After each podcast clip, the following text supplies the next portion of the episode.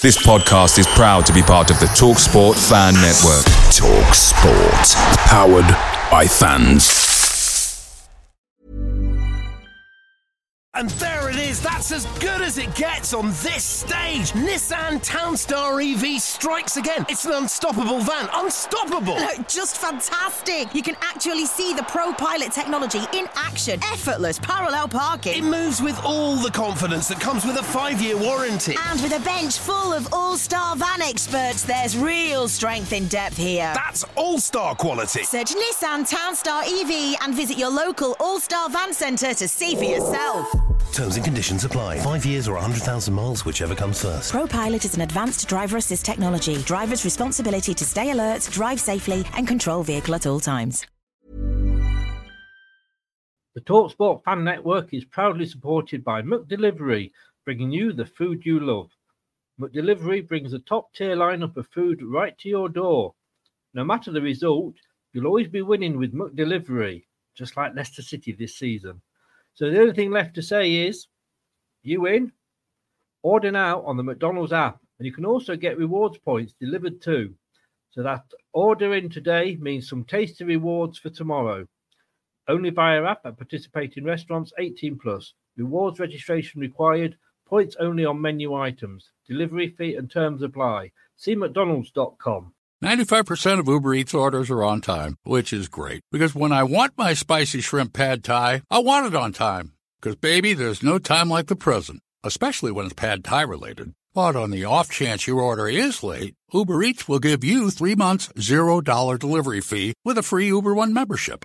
On time, pad thai, baby. On time claim based on latest arrival time shown after order is placed. Offer ends 2 2023 Current Uber One members not eligible. Subscription will auto renew at 9.99 each month starting three months from initial enrollment. See uber.com slash Uber One for terms. Benefits available only for eligible stores. Order minimums apply.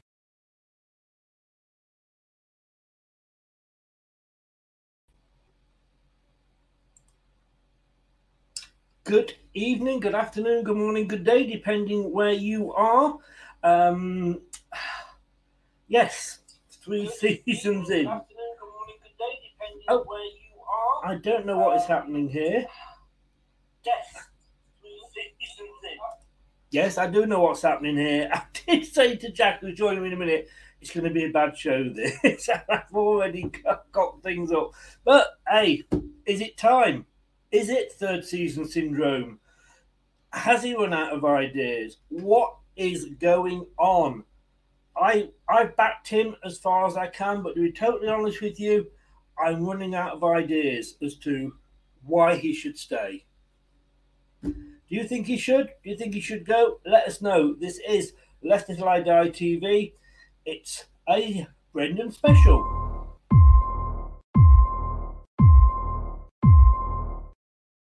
Strap yourself in. Because we're set up, switched on, and ready to go. You are watching and listening to Chris and Leicester Till I Die TV on YouTube and your favorite podcasts.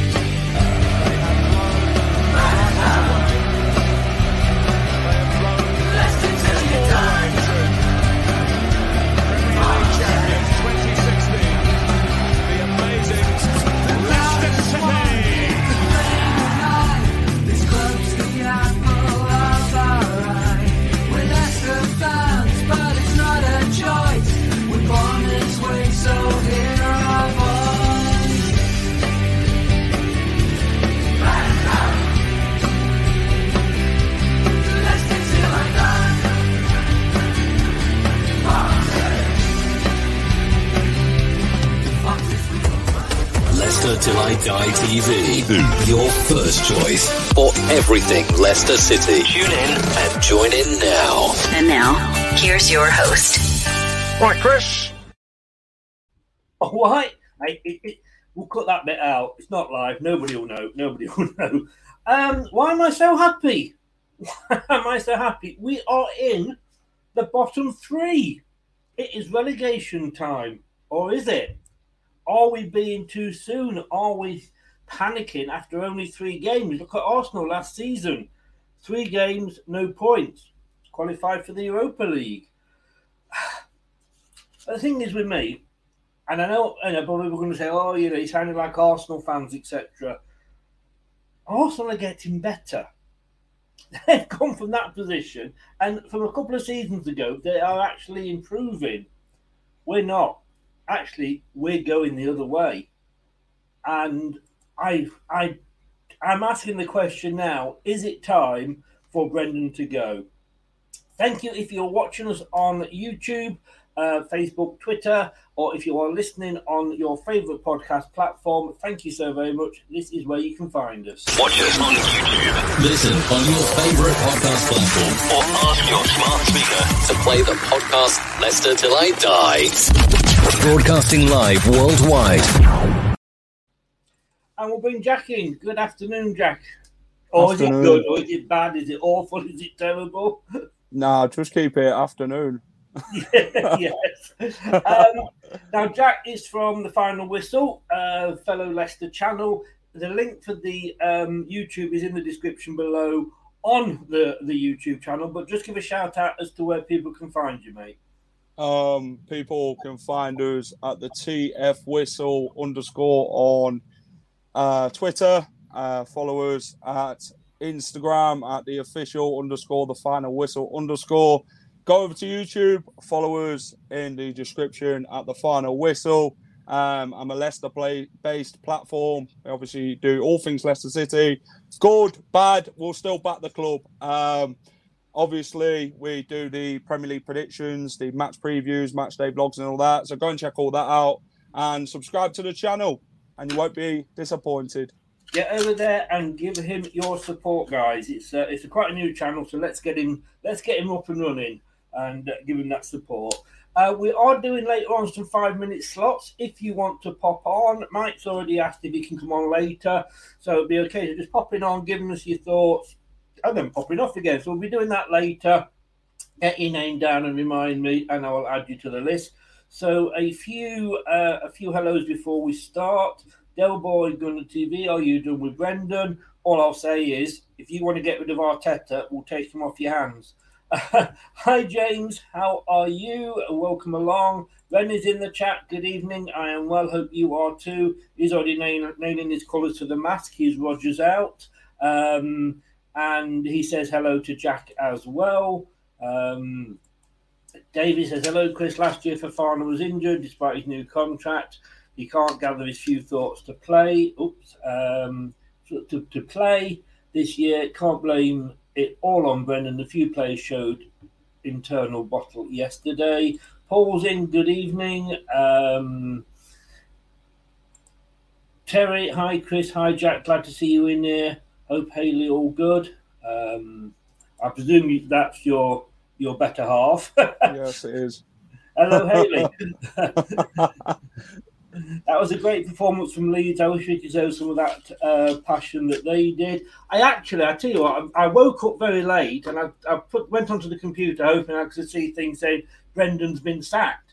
But I've not actually yet, seen any football results. Leeds, Leeds three, Chelsea nil. What the? F- I got Leeds twentieth. what I know. I mean, this this is it exactly. But what I want to do, we- we'll, we'll, we'll talk about that later because yes, it that is the sort of bottle and performance that we should be showing. And when you've got uh, the Ted Lasso of the Premier League coming over and showing us how it's done, it's a bit embarrassing when we are supposed to have this amazingly um, good coach. But Jack, can I take you back in time? This is where it all goes ooh, like that. But do you, do you remember the 25th of October 2019? Yes, Do you know what you were doing? probably a Leicester game. Well, you probably possibly were, but you weren't actually at Leicester. If you were, you were actually on the south coast, not far from me in Southampton. Yeah, because we went and played a Southampton team on what was a very, very wet Friday evening in front of the Sky cameras. 9 0 win. We scored nine goals, right? We, we won 9 0. And we thought, wow, this is the start. And we went on from that and we finished fifth. And then we finished fifth again. Um, we got into Europe for two seasons running, which we, um, you know, is something for Leicester. Uh, we won an FA Cup. We won the English Super Cup, Stroke Community Shield, um, all in the space of what three three seasons. But let me just read that Leicester team out to you. This was the starting team. All right, Schmeichel was in goal. Across the back, we had um, Chilwell, Soyuncu, Evans, Pereira. Indeed, he was in midfield. Barnes, Maddison, Tielemans, Perez, and Vardy up front. So out of that team, obviously Soyuncu, well, he's on the bench. Uh, Evans started yesterday. Indeed, he did. Vardy, Barnes, Maddison, and Perez all started, and Tielemans yep. came on. Um, and actually, on the bench, although not coming on, we had Danny Ward uh, and Dennis Praet and James Justin. Now, that's a team that goes out and wins 9 0 yep. against the club we played. What the hell has gone wrong? Because it's virtually, I mean, it's 7 out of 11, the same team. Yeah, exactly. Time's moved on pretty fast, hasn't it, as a Leicester fan? Um, we've yeah. been through a lot since then. Um, obviously, the FA Cup win, uh, the Community Shield win. Brendan's called us overachievers in that time, uh, which you can't be overachievers if you've gone and won the FA Cup. You know, at the end of the day, an overachiever is somebody who comes up from the Championship goes and wins the Premier League, who then is expected to then should have gone back down. Do you get what I mean? Um, yeah. But yeah, like you say, Perez were in there. That was the one where Ryan Bertrand got sent off. I think Vestergaard started that game as well. So well, that was going to be my next point. We we we scored nine 0 and then this great tactical manager that we've got, an amazing coach, goes out and buys two of the defenders. Bertrand, Bertrand, I can kind of forgive because he, he probably saw what was coming and thought, I'm not standing for this. I want a hot bath, and got himself yeah. sent off after uh, after nine minutes, was it? Something like that.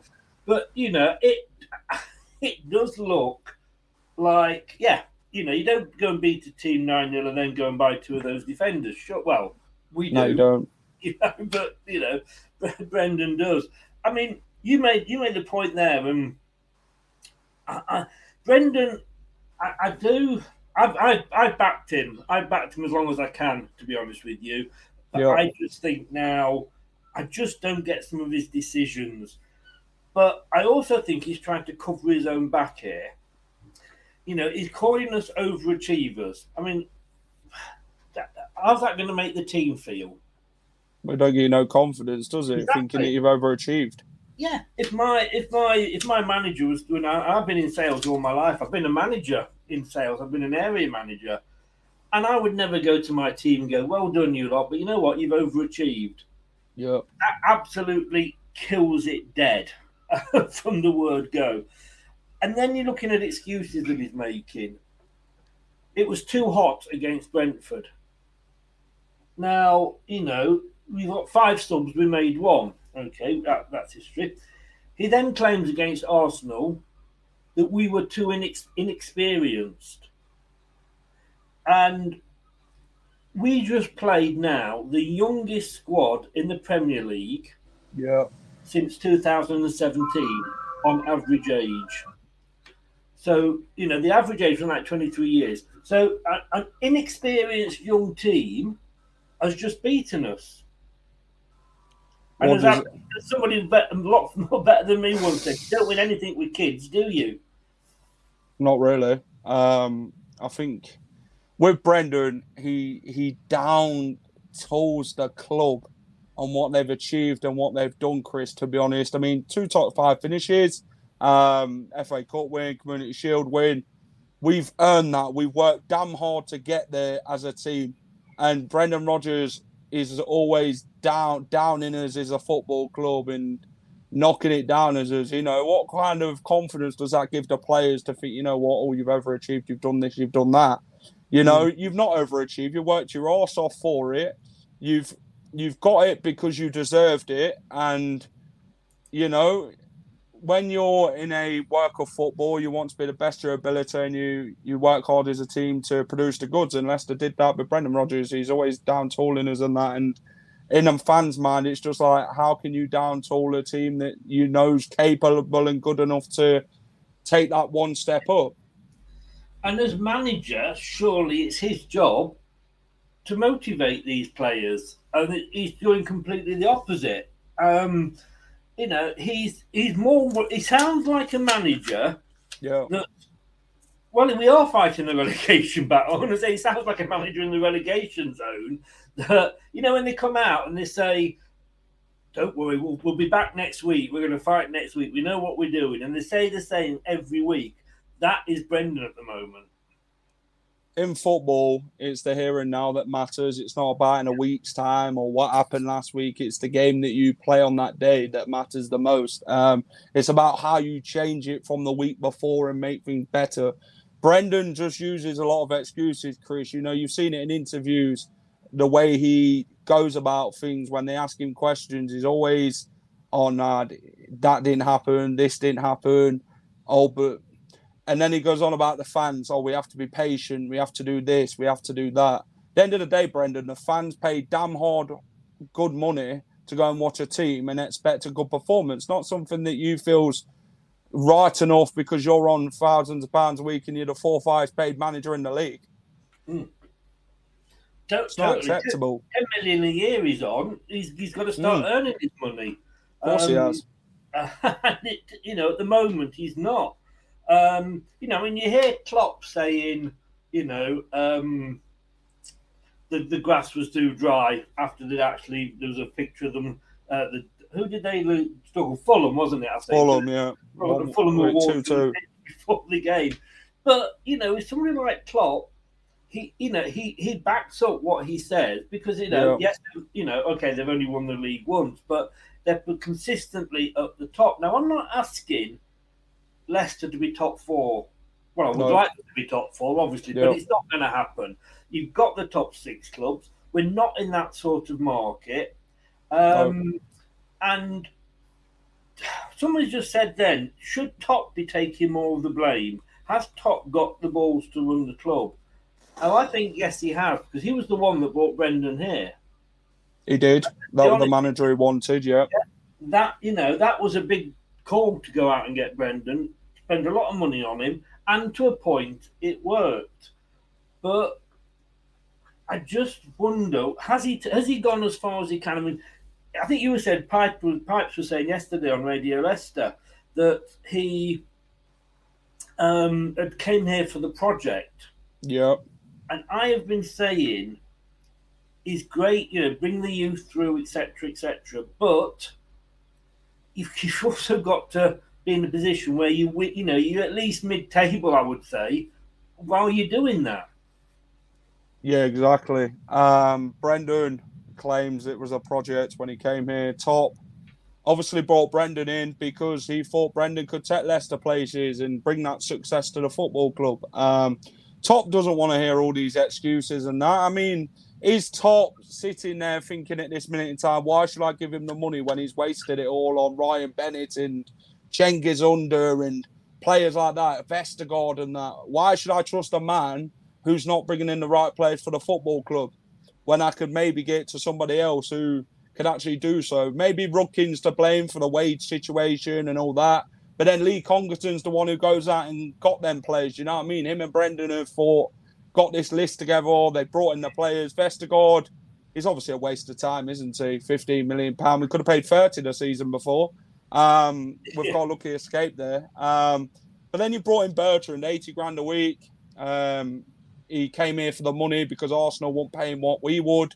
So it just proves how money driven he is. But I think Top wants success, but Brendan Rodgers is too busy being in denial about things. He's not getting straight to it. He's trying to hide the fact, and I feel yeah. Brendan's annoyed, Chris. To be honest, with this transfer scenario, he wanted this big rebuild. What he got offered, he's annoyed with it now, thinking, "Oh well, they've not gave it me." He went on holiday and said, "Oh, I've got all these players to come to Leicester." Got back to England. Oh no, you're not coming. I think he's annoyed, but is he playing for the sack? What people are trying to claim that he is, who knows?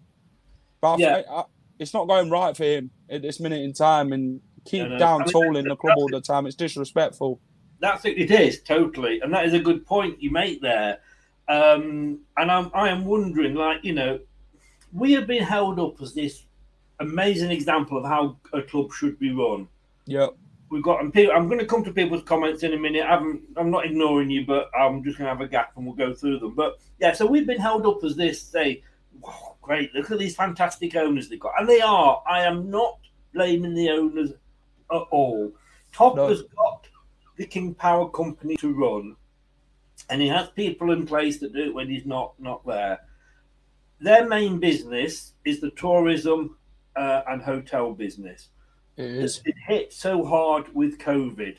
So, you know, I was saying way before the transfer window, are we going to have the money because of that? So surely there's just a little bit of Brendan that thought, but um, but should like I say, should Top have come out or see um, uh, um, Susan Whelan come out and told him and said, you know, earlier that this is going to be the position. So are I mean, we saw how they were after the FA Cup, Top and Brendan, you know, Yeah. and everything. But are they being fair to Brendan? Are they hanging him out a little bit to dry? I feel that this transfer scenario situation, if you offering him a big rebuild, then it's not going to happen. The club should have had that respect enough to come out and say, you know what, Brendan, it's not happening. They should have come out public and say, it's not happening, Brendan. This ain't happening. You're not going to get these players in, spend this amount of money. They should have that respect for him to go and do so. But I can understand Brendan's frustration uh, because Celtic did the same thing to him when he was there. They was, uh, I think it was the season he left. They didn't buy players. They wanted to renovate everything around the surrounding areas of the ground, and Brendan got annoyed there. Maybe that's why he came to Leicester in the end because he thought it's a new project. I'll get the money to spend. Maybe now he's thinking, you know what? Why am I actually here? Am I actually good enough to stay here and carry this on, or is this project now not for me because I've not got the money to spend when I want the money to spend to build this squad? But maybe he wasted a lot last summer, and that's probably why. Oh, yeah. we'll, we'll, we'll, come on to some of those points, definitely. But, I mean, how can, how can I put this? I mean, he was asked a question by um, a journalist about new Yep. players coming in. And he made the comment, we've got to sell before we can buy. Yeah. Now, he might as well have put a sign up for me outside the KP saying fire sale. come, and, come and get who you want. Concourse sale. That's where I felt that the likes of Susan Whelan and Top dropped him in it because he said in his in his conference this week, I only deal with the football. I only Yeah. deal with the football side. So he shouldn't really have answered that question, but he was probably caught off guard. Where's Yeah. the officer? And I did check. We do have one. We do have a press officer that Yeah. usually sits next to them uh, uh, at the conferences. Why aren't they organising for Susan or Top or whoever to come out and say, um, "Look, guys, this is how it's going to be. We know we're not in financial trouble. We're not going to No. get bumped, but we have just got to realign where the club is." And everybody would have understood it.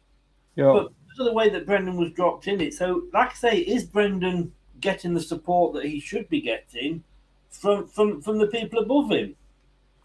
I don't think that he is. Maybe the board have got to take a little blame in how they've dealt with things, Chris, this transfer window in this summer.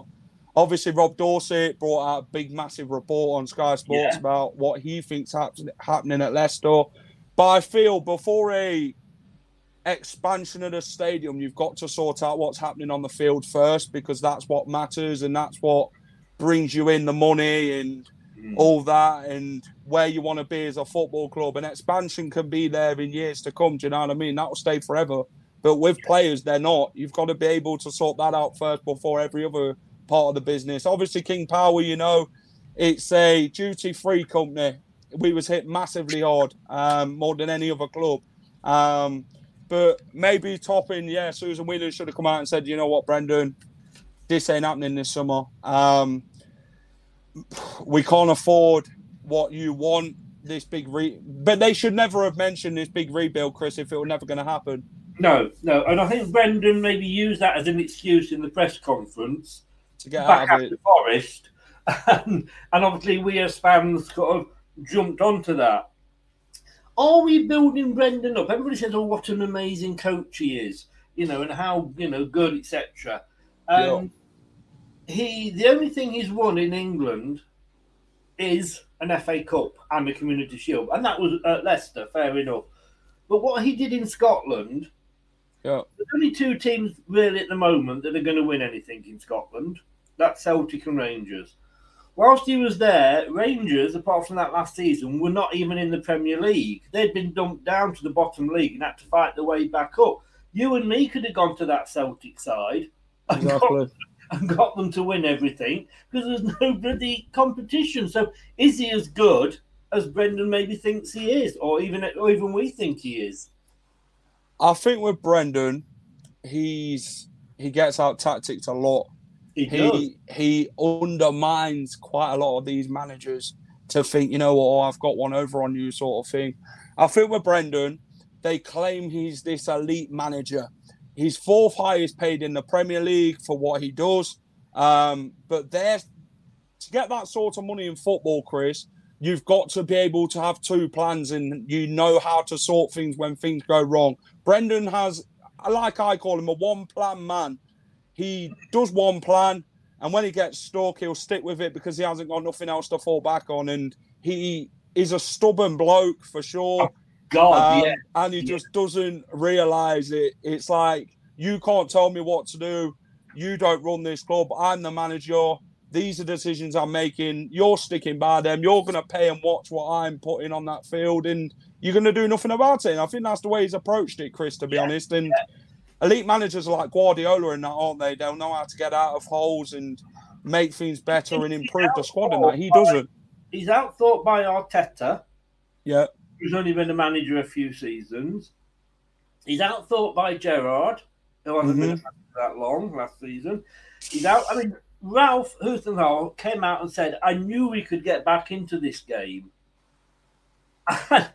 now, you know, this is a guy who's lost, who's lost within the last three seasons two games nine 0 to different teams, Yeah. and yet sat there, like you said, probably having watched the Brentford game, thinking, "Yeah, I know what to do here." Yep. And Brendan, I, I'm going to go through some notes while I just gather my thoughts. Let's just see what um, people are saying. Uh, um, Leeds top four. Well, they probably did deserve to be. Got to be honest with you. Uh, James um, Everton fan says Chelsea were like us, uh, toothless and clueless up front.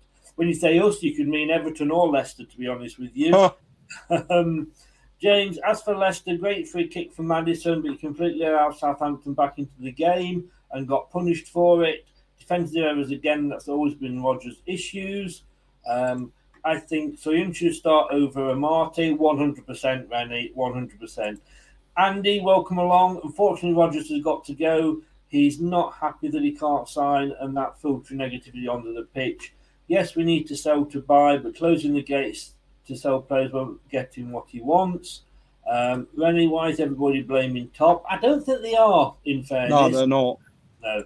Mike, um, Leicester are not a big club. We're not. and That's the thing. We're not. We're not You a know. top six club. What people make out to be. But for the leader, aka Brendan, to come out and basically demotivate the players and basically calling his squad. Exactly, Mike. Exactly. Um, Man City are winning. Uh, David uh, says here, for me, Brendan, team choices has been his problem. Why Martin not cagged? Why Perez and not Praet or Nacho to start? Why bring in Yuri and not Praet? Never mind. There's, there's, there's about 10 of my questions all gone there in one go, David. Rennie says if Fodge not going to start, yeah, it's not going to be sacked. I'm going to watch under 21. Sherry, good afternoon to you. I was there yesterday. I definitely got a sense of all is not well behind the scenes. Tell you what, I was watching. I live on the south coast, and and uh, I'm not working anymore. So I I used to. My last season ticket was the Great Escape year, and I thought, oh, I can't afford it. I won't have one next year. Of course, they went on and won the bloody thing, didn't they? But uh, you, can thank me for giving up my season ticket. That's what it. But I can't afford it now anyway. It's a seven-hour, eight-hour return journey. But I was watching it on, on, on something I maybe shouldn't have been, but I was watching it yesterday, and it, it showed Top. This was before the game had kicked off. It showed, showed Top, and he was sat there. Rudkin was next to him. Neither were talking, and he looked like he was chewing a wasp stop. He did not look happy, and we hadn't even kicked a ball. So again, I mean, yes, I think there is something going on behind the scenes. D- d- would you say so, Jack? I reckon things have gone sour between the manager and the board. I reckon that Brendan, in his press conferences, he doesn't want to slag the board off, but he's using different words in disrespecting them. In it, he's be, people are picking up on it, but he's not directly sitting there blaming them, but he is. He's blaming them for everything that's happened this transfer window and that. Um, I think with Brendan, he's trying to find excuses to cover his own back. He's, he knows his tactics are crap. He knows his team selections are not what they should be. He's not bringing players out the team who are not good enough. He's keeping them in there and thinking, oh, like Youri Tielemans, you know, last season he didn't really have his greatest this season. Arsenal have been linked. He's obviously maybe agreed personal terms with them, which maybe that's another thing to talk about. Um, but you know, you're playing players who don't want to be at the football club. Like for Fofana, first two games of the season, Chelsea have come in. You know, Leicester rejected bid. for Fofana's threw his dummies out pram. I'm not playing for the football club. Tielemans, well, Arsenal are still interested in him. He knows that. He his mind isn't at Leicester City, but he's been professional enough to do his everyday thing that he should be doing because that's what a professional footballer should be doing. Um, but Arsenal have made the bid, so I think in some words, Brendan's blaming the board. I think that there was a thing between Rudkin and Brendan that apparently they fell out. Maybe that's true. Who knows how much we read into that? Um, but like I say, Chris, a lot's happened behind the scenes. I think, and I think that's why Schmeichel left as well. It does make you wonder now, doesn't It it? does. About Casper. Um, Yeah. Jack, uh, sorry, Andy's first of all, he said you're missing a massive fact in why we don't have money right now. I think we did actually cover that. Um, Rene, Jack is a better manager than Rodgers. Um, you, you'd do it for nine and a half million, wouldn't you? You, ta- I'd you do take a bit of a pay cut on Brendan. I'll do Um, it for notice to win. Uh, Andy Lester have taken out a loan backed against Prem payments for the stadium expansion. Planning was hoped to be green lighted by now, but it's been pushed back for various reasons. Shitty Yeah. council, I think you mean there. That money is being paid back without it being spent for its original purpose. That has really done us over because it's not been signed off. That's not helped, certainly, it's not Yeah, helped. exactly. Paul, welcome along. I think if we'd all accepted that, Chris, if that the club had come out and explained we've all got this rebuild in our head and now it's not going to happen. Exactly. Yeah, I agree. Um, it, it should have. It, it would have been cut off. It would have been cut off before it was even started. There's Brendan coming out and saying we need to sell, and Chelsea are going, oh, well, we fancy Fofana. Newcastle are going, oh, we fancy Maddison. You know, um, it- yes, we, you know, we've got to sell, but we've got to sell the likes of Hamza and, and people like that. Vestergaard and that, yeah. Yeah. Terry says, I can't prove it, but if you cross Rodgers, I wonder if he holds grudges and does it play players out of spite. I've been saying that a lot. Um, that surprises me anymore, IG, IG Cags. He's got his favourites and he's stubborn. And put those two together, I said after Brentford, you cannot play Amartey on in, in hit that position in defence. He needs to be on the right side. I mean, he doesn't play well in the back three anyway. But we then played the same against Arsenal. We then played the same against. we still got him. Now, no disrespect to Amartey. Um, I I had him as my most improved player last season, probably because he actually got the game time. yeah. But um, when we can see that as fans, as a manager, and like I say, I've been a manager, I'm sure there's people out there that have been manager. Oh, James has got to go. Cheers for coming on, James. Take care, buddy. All the best. Um, as a manager, you cannot put your personal feelings in the way of the job, whatever No. job that is. You know, when I was managing a sales team, if I had a fallout with my best salesperson, and it happens, you have differences of agreement, you take them to one side, you, you, you have a talk to them.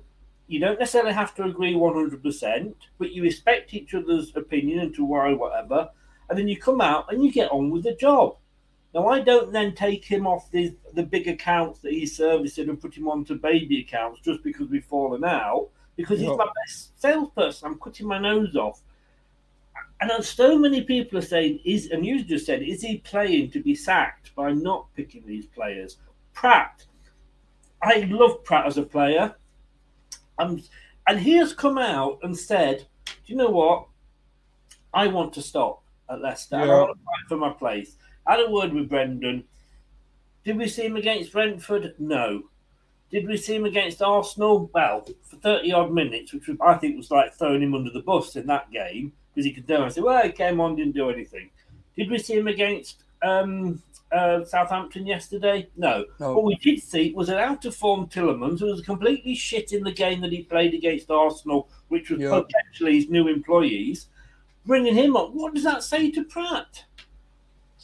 Uh, with Dennis Praet, yeah, I know there's been a lot with Brendan Rodgers. He has fell out with Brendan Rodgers, but that's down to Brendan's stubbornness and that and the way he's treated him. Um, I spoke to Dennis Praet in Leuven on a one-to-one chat. He said he wants to stay at the football club. He he obviously wants to be at a football club where he plays. Chris, he told me. Um, he said not in so many words about him and Brendan, but they in you could read along the lines they fell out. Sionchu, I feel the same's happened with Cags. Cags wanted out last summer. Um, his agent was looking for him a move. Cags said, you know what, I want a new challenge. Brendan Rodgers is like, well, you're not. You're staying. So maybe he's kept Cags at his own will. And then maybe they've had a disagreement about it. And then Cags has thought, you know what? Well, I, I want to actually play football. And Brendan's, well, well, you're not going to play for this club again, then, are you? Maybe teams don't want to put that money in because Leicester want too much. Um, but I do feel Brendan is treating Cags very like Dennis Praet. You're not going to play for the football club unless something like we're losing or something like that. Do you know what I mean? To make them look bad in like the media and that. But Yeah. yeah, Tielemans, like I say, he were crap against Arsenal. No shadow of doubt. He thought he put the best performance in going into the season, but he didn't. Um, should he have played yesterday? I don't think so at all. I'd have played. What I say to fans is, Chris, you want players who are going to commit to the club, be 100% with the club, who want to actually play for this football club. Dennis Praet, Jamie Vardy, Harvey Barnes, Kiernan Dewsbury Hall, Wilfred Ndidi, them sort of players you want at this football club because they want to play here. You Not know- players who, who are looking elsewhere and think they're bigger than the club like Fofana.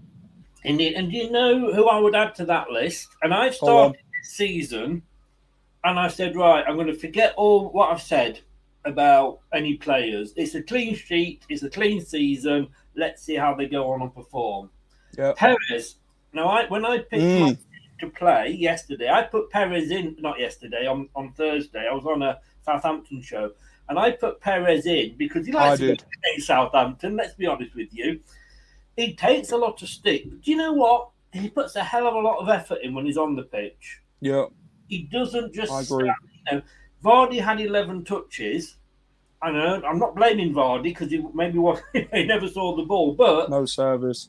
you know, no service. But it's oh, it's Jamie Vardy. You know, we've got to stick by him. But Perez puts in so much work, and I appreciate that. And I'd have kept him on yesterday. Um, and I know we joke about Vestergaard, and he came Yeah. in during a bad time because let's face it, the defence was all over the place last season. It Uh, was. But I again, he's had the chance to go, and he says he doesn't want to go. So now that could be the fact that he's on a lot of money, but Fulham aren't Yeah. form. I'm sure Fulham could have um, done something about his wages. That's Uh, what the issue is. Yeah, but at least you know if he does, if he wants to stay and fight for his place again because he was a regular at Southampton, at least he wants to stay. It's more than Buddy Fofana does. I, I agree. You know, you want players who to come out and say, I want to play for this football club. I want the chance to play regularly. Vestergaard, the Danish national team have said to him, if you're not going to play, you're going to be dropped in the World Cup. You ain't you ain't going to play for the country. Um, you want committed players, Chris. Um, Tielemans and Fofana, obviously their minds in a move. Fofana's obviously gone the way wrong way about it. You know, he thinks he's bigger than the football club. He ain't. I'll put him to that straight. Um, no player is bigger than this than the badge what's on the shirt and that and the old football club. You come here to play. You've signed a five year contract for Fana for God's sake, you know. Leicester have a massive stance on where you want to play. Leicester can reject anything because you signed a five-year contract about in March time. You know, you've got he's showing disrespect towards the club. He's been intent in everything he's doing. He's childish. It's embarrassing, and it's not on. I feel with Fofana, I don't want to see him play for this club again because I don't want players like that at his football club. He did it to Saint Etienne. Yes. He threw it in their face, and I don't want I don't want little players like that or a football club who think they're bigger than what they are. And because Leicester, let's put it fact here, Chris, he was injured. He got injured against um, that Spanish team in pre-season. Who were the one who picked him up, Chris, and sorted him all out? Well, Leicester City, wasn't it? It weren't Chelsea. for 10, 10 bloody months. Well, there you go. Leicester sorted him out. Yeah. Yeah. I think he signed a new contract for money. Yeah, obviously, yeah. I mean, at that point, he wasn't playing, so he goes, yeah, yeah, I'll sign that. Thank you very much. I mean, for me, I'd actually drop him to the under 21s. I would. his chance up of playing in the World Cup and then see how he feels. I was, like, let's just go through, and um, I'm a great one for stats. Uh, Yeah, if you go want on. Kerry, I completely agree with you there. I thought Perez did well yesterday. He, I he did. 100%. It doesn't always come off, but again, I might not be everyone's ideal player, but he, do, he does put in a shift. Yes. Oh, definitely, definitely.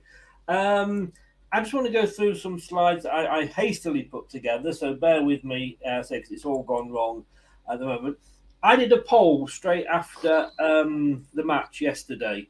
Does Rodgers go now? Now, all right, it was a snapshot when we all just come off that defeat, but two thirds of the fans, I, feel like I'm, I'm selling cat food here.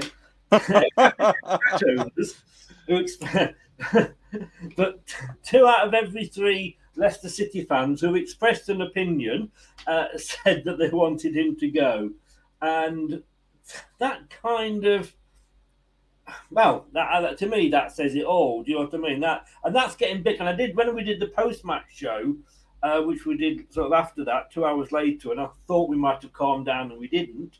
Um, we um, it got even out. It was something like it got seventy eight percent wanted him out. So, um, oh, and I, I have lost this slide that I was going to. Oh no, I have lost the slide I was going to show. It's not come on for some reason, but on the, this is Rob Tanner, uh, and it, actually Rob Tanner's coming on the channel a week on Monday, so that's going to be a very good uh, chat because he was the one at the Athletic who uh, broke the news about Fofana saying he didn't want to play.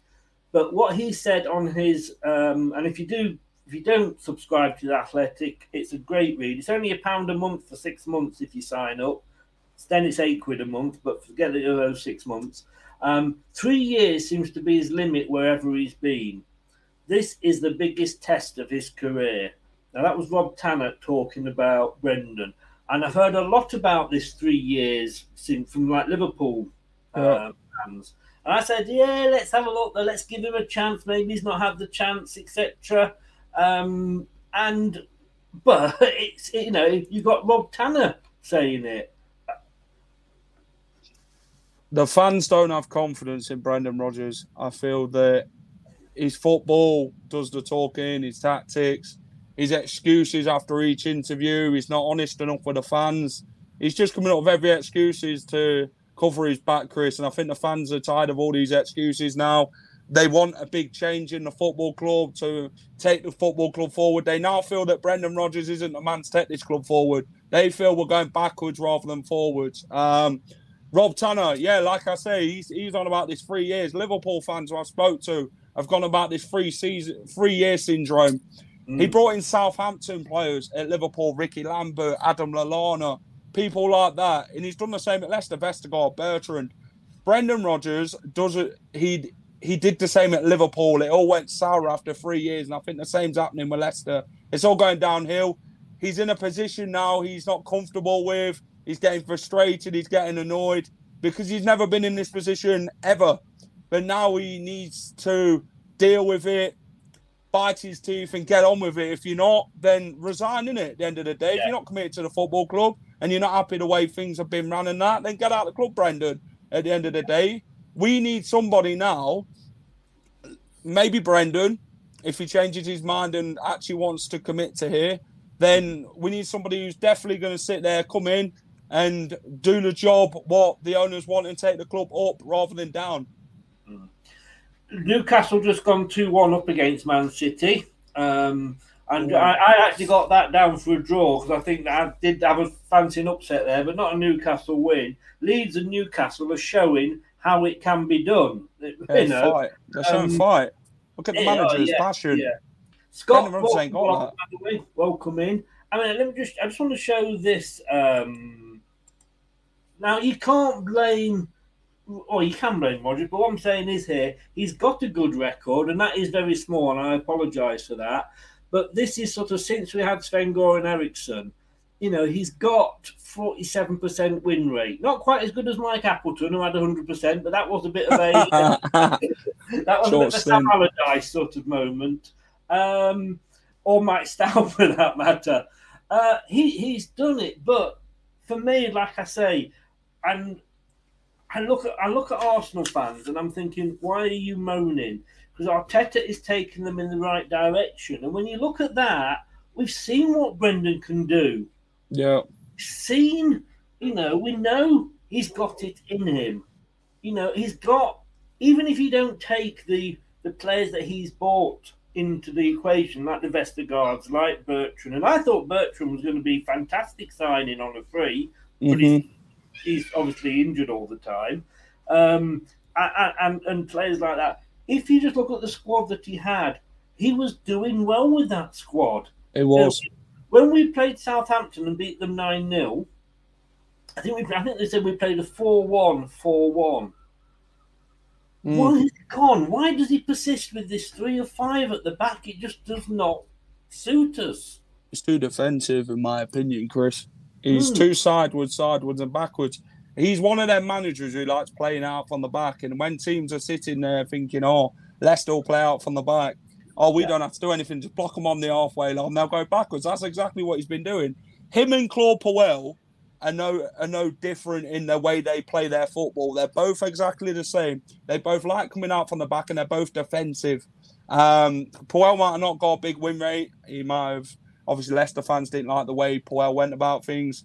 But Rodgers plays that same football. We're too defensive. We're negative, And you want to see a team go out and attack, don't you, Chris? Show fire, Yeah. intensity.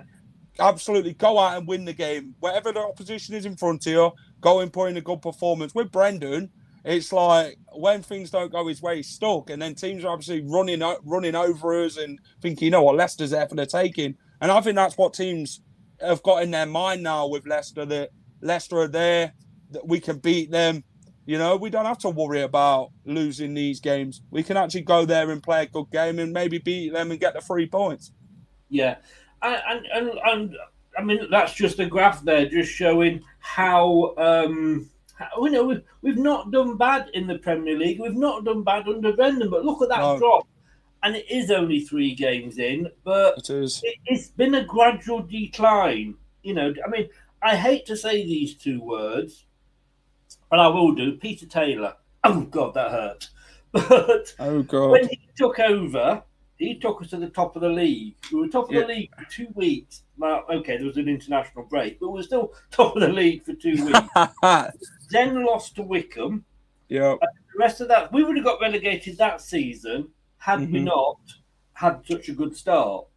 Yeah. Um, and the following season, we lost to Bolton, who had just been promoted 5 0, and it all got a lot worse.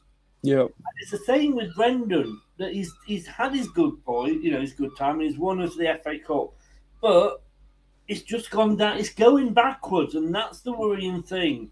You know, David here says David S, and it's a very good point. Mind you, both Leeds and Newcastle signed new players. I agree he hasn't done better with what he has, but there's a point though to us having the Perez or, or Brighton who are good but still limited. Yet he has bought new, but West Ham have bought a load of new players. And look where they are. They're bottom after today's game. you know, so let's not, you know, um, you know, let's not say that it's all about buying new players. You know, Poch when he was at, um, and we'll come on to Poch later, but when he was at um, Spurs, there was, a, there was a transfer window when he wasn't allowed to buy anybody. but they didn't get Spurs into the bottom three. You No. know, um, but we, like I say, I mean, Dave just goes on to say here, since our team is essentially the same as the two years we came fifth, what do you see as being different to how we are playing? Well, this, this is what this is the big question. You know, it is the same team. There is seven, there's ten players from the squad, and I'm not just saying the same from the squad. There's ten players that beat Southampton Yeah. nine 0 that have played against Southampton yesterday and lost two one. The difference is the manager. In my mind, it's the manager's stubbornness to accept what works because what if he doesn't like it's not his idea and it doesn't work. You know, I mean, let me take you back again. Iheanacho came on not last season, the season before. He played him because of, of all the injuries we were having. Yeah. And what he did was he found out that Vardy and Iheanacho suddenly played very well together. Iheanacho started to um, uh, be a very great, you know, assist. He provided a lot of goal, and Iheanacho was knocking them in for fun. Yeah. He, was, he was our top scorer that year. So two up front, um, because Iheanacho can't play one up front. Two up front was obviously working. So what did Brendan do last season? Go back to one up front Drop two. you know, I mean, where do you, where does anybody look at something that is working? You know, if it's not broken, Brendan, don't fix it. Yeah. And you may not like that formation, and you had to play it because of injuries, but that's what got us to fifth again that season was Iheanacho. And now you've gone the following season and you've dropped him again. I don't. I don't get it. And his substitutions. You, you, exactly, exactly. I called him Brendan Bellend last year when we played West Ham, and I think Yeah. we, were, we were winning or we were drawing. I can't remember. Ninety second minute or something like that. Yeah, we're winning 2 1 and the corner 2-1. went in. Exactly. And just before that corner was taken, he brought Vestergaard, come on. Up. Now, I'm not blaming Vestergaard. No. In that, we were in the middle of zonal marking, which again didn't work, Brendan. You know, Yeah. but it took you long enough to discover, discover that. Um, but you do not change a player at a corner if you are defending the corner. No. We're playing zonal. Suddenly, Vestergaard comes on, and it And is a case of, "Oh, what am I doing? Where are you doing? Where are you going?" Well, I'm. I think I'm this zone, and we conceded. You know, and Schmeichel. We talked about him earlier. Was he being told never to come off his line? I don't know. You know, what is Kolo Toure doing? He's supposed to be our defensive coach. It's ridiculous. You know, I, I just he is he is too stubborn, and it is his it is his way or the byway, isn't it? Yeah, I think with um, Brendan, you know, he's had to go with the players he's got to go with, which is fine. The players what got him to top five finishes in the Premier League, Chris. Um, Yeah. But it's how you use them players and execute them and get the best out of them. He isn't. He's down tooling them, and he's not the wind right out them. They don't look the same players they was in them two top five finishes. And this were two seasons ago. Um, they finished eighth last season, but then he got them losing to teams like Everton who run bad runs and that. But Brendan Rodgers is one of them who don't like taking the blame. He'll happily shift it onto everybody else because that way he's not under pressure. Well, he feels like he's not under pressure. He feels like, you know what, it ain't my fault. It's everybody else's fault, not mine. But it's your football that gets you in this sort of predicament, Brendan. You know, like you say, Chris, that 4 1 4 1 situation at Southampton worked. Um, then he brought Kelechi and Vardy in. They scored plenty of goals that season. That was Kelechi's highest goal in scoring season in the Premier League. Um, But then he dropped him, offered him a three year contract, dropped him, and look what happens. Kell's no good off the bench. Kell's more of an influence as a two starting. Why is Brendan changing things? He reminds me of Puel. When things didn't go right, he changed it, even though it would go right. Like Vardy put him on the wing and that, wouldn't he? Um, he Mm. used to. But I think in Kell's mind, it's just like, why why am I even here if you're going to treat me the way you do? You know? Um, but with Brendan, is his arrogance what gets him in the gets him in the shit basically, and the way he treats the players. I couldn't see many other managers looking at the situation, like you're saying, thinking, oh, hang on, Vardy and Nacho, they actually work well together.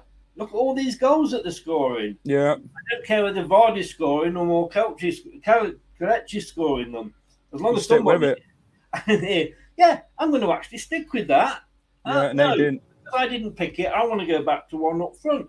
And then what does he do? What does he do? We're playing Arsenal last week. Yeah. Before we were we were struggling. Vardy was hardly getting a touch on the ball. Yeah. And yeah, I agree that he should sign the new contract. He, he know he hasn't got 90 minutes in him now, I don't think, but he's got a good 60 in him, and then swap him. But when it's not working with one up front, what does Brendan do? He takes off Vardy and he puts on Daka. Yeah. Very much similar players, but hang on. All you've done there, you've not ch- changed the formation or anything. No, you just took one light for light change. Kale- yeah, when he brought Kelechi on, It changed. he's setting up Maddison for a goal because he can hold the ball up. He's Yeah. and he can work on his own. I just when when you have got Brendan, I mean, and I know you don't watch this, but if you did, what would your answer be? That when a guy like Ralph Luthenhall can sit there at two at one nil down and think we can still win this, Yeah. you can make the changes that actually did win in the game. Mhm. substitute came on and scored two goals. Um, and I mean, how does that make you feel? That you know we're a team that when we're ahead, people still think they can beat us. It's it's one of them. Like, there's been a lot of reports from Southampton that the players have fell out of Ralph Hasenhüttl. There's been a lot of bust up in the changing room and that with Southampton. Did that look like that yesterday, Chris, in that second half that they fell out with him, or do you No. think it was the other way round? I think there's certain players at this football club that don't want to play under Brendan Rodgers. I I looked at Jonny Evans' interview yesterday after the game. Rodgers had come out of everything before. Johnny Evans disagreed. That's your club captain disagreeing with what you're saying because he thinks it's absolute crap what you're coming out with.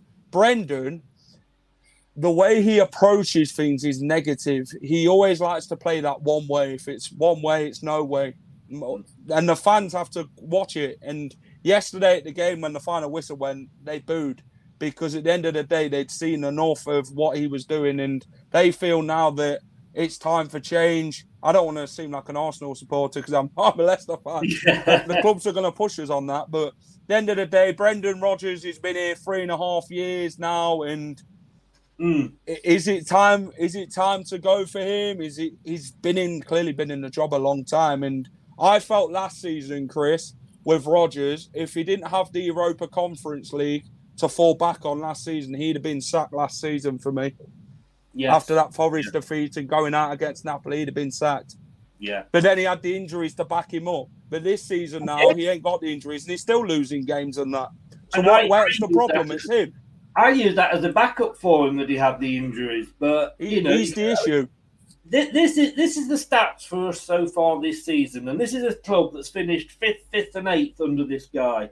Yeah. We've play- okay, we've played three games. We have lost possession 392 times, so that's over that's over 125 times a game. We are losing possession. We've got five goals. We've had eight shots on target. Hmm That is what that's two a game, two two and a half a game. Mm. For a Premier League side, that is shit, and that it annoys me. And I always look at that stat at the end of the game. We had, you know, eight shots. I would expect that to be in one half, Yeah. not in three bloody games. Off target, we only had twelve. Pass accuracy isn't so bad, but we only got six blocks in. what you know, we're shit up front, we're shit at back. I mean that from if you're a manager and you're looking at that, you've got to say it, it's not it's not good. But Brendan would look at that and go, yeah, well, but look at all those passes we made. Yeah, they're across the fucking field. That, that's what irritates me with him, Chris. He's he's one of their managers who will sit there, get the team to get in the box, and they'll do walk. They'll try and walk it into the net. I seen it yesterday in the Southampton game. They got in the box plenty of times. They try walking it into the net, but this is down to the managers tactics and that. They have so much of the ball. Possession don't win you games. I'm sorry, but it doesn't. It's how many shots you have on target and how many you actually score with how many you've had on target. But Brendan, it's like we don't have many shots at all. Last season summed it up. We didn't have many shots against these teams who's been struggling and that. We lost to Everton at home. You know, they didn't have many chances at the KP, and we, we just don't know how to. We can't defend. we, a team, we, we a struggle. team, let's face it, that had only won once away before visiting the KP in Eight, Everton. ti- eight, is it eight games they didn't win in yesterday before visiting Leicester? Yeah, yeah. Embarrassing. Yeah, there's all these all these stats are against Leicester. Yeah. Now, you know what has gone wrong is I'm sorry. We can okay. Going back to what I said earlier about how well run this club it was perceived to be. Who the hell authorised that our head of recruitment wasn't going to join us until the transfer window was over? Southampton must have seen us coming when they agreed to that. I mean, Yep. Christ Almighty! You know, I mean, it's like I, that beggars belief. We've now got a new set piece coach coming in. Well, I thought that was you know Kolo's job, but apparently not. No. Um, don't know what his job is, to be honest with you. uh, He's sitting there with a pina colada in his um, beach chair and think so. watching the defenders defend. and dancing. Um, we've got a set piece coach. Apparently, we've now got visa problems with. I mean, for fuck's sake, How much can go wrong this season? are the lunatics now taking over the asylum here? Because we, we have this great sort of job, com, um, sorry, club. Everybody held up to this is how everybody should be managed and what have you. And Yeah. suddenly you're looking at it and it's it's all imploding now. It's falling I'm apart. I'm not blaming Top for any of this No. because you know at the end of the day, what he has done for the club is, oh, and his father, bless his God rest his soul, before that, and you know he's trying to manage the KP group that, like you say, is literally Fell know, apart yeah because of the, the to COVID and that. Yeah, I can understand that. yeah. So, um, okay, no problem, Mike. I'm not sure whether, well, see if we're still on when you get back, for how long are you're going to be. Um, yeah, so, oh, now we're saying, oh, oh, all this is happening. Um, I just, I, I just don't know where it's going to go. When you've got a manager that's been here three and a half years, this is now his team. You should be showing signs of improvement, or you should be going out the door Yeah. And we are going backwards. You know, it, it's. I mean, look. I mean, is, look at those. Is that good enough for a Premier League team to No. have eight shots on goal on three matches? You wouldn't have thought that'd be a team what's finished in the top five in the last two out of three seasons. No, no. You don't expect someone. You don't see Man City with them results, do you? In Liverpool, yeah, I understand they've got better players, they've got more money than us, but you've with Leicester. I feel we are patient, and I feel Brendan, Brendan's football is bringing these sort of results in with the stats, and I feel he's to blame for what's going on in on the field and that. I mean, You can't said- blame you can't blame Top because he don't kick the ball. No, So- no, no. And, and somebody said to me yesterday in, in, um, that it's not all Brendan's fault because once those players cross the line, Yeah, then that's down to them. I'm sorry. yeah, sorry. it is. Oh, to a point, but Give Not hundred percent exactly. He's the one who sends them out the way they play. exactly, he sends them out and says, "Play to this way." He he sat there. like, We've got five. We can make five substitutions, so things can be altered. Game plans can be altered. Yeah, Um, you know, look at Southampton. You can make substitutions. You can change things. So you have, and you've got half time as well. That's you know, it. half time against Arsenal, that's when he should have made some substitutions. But no, he waits till the 60th minute. So a manager has can control the game once they've run over that white line They because he can, get, he can get messages out. You shout at your players. You make substitutions. How often do we see bits of paper being passed around?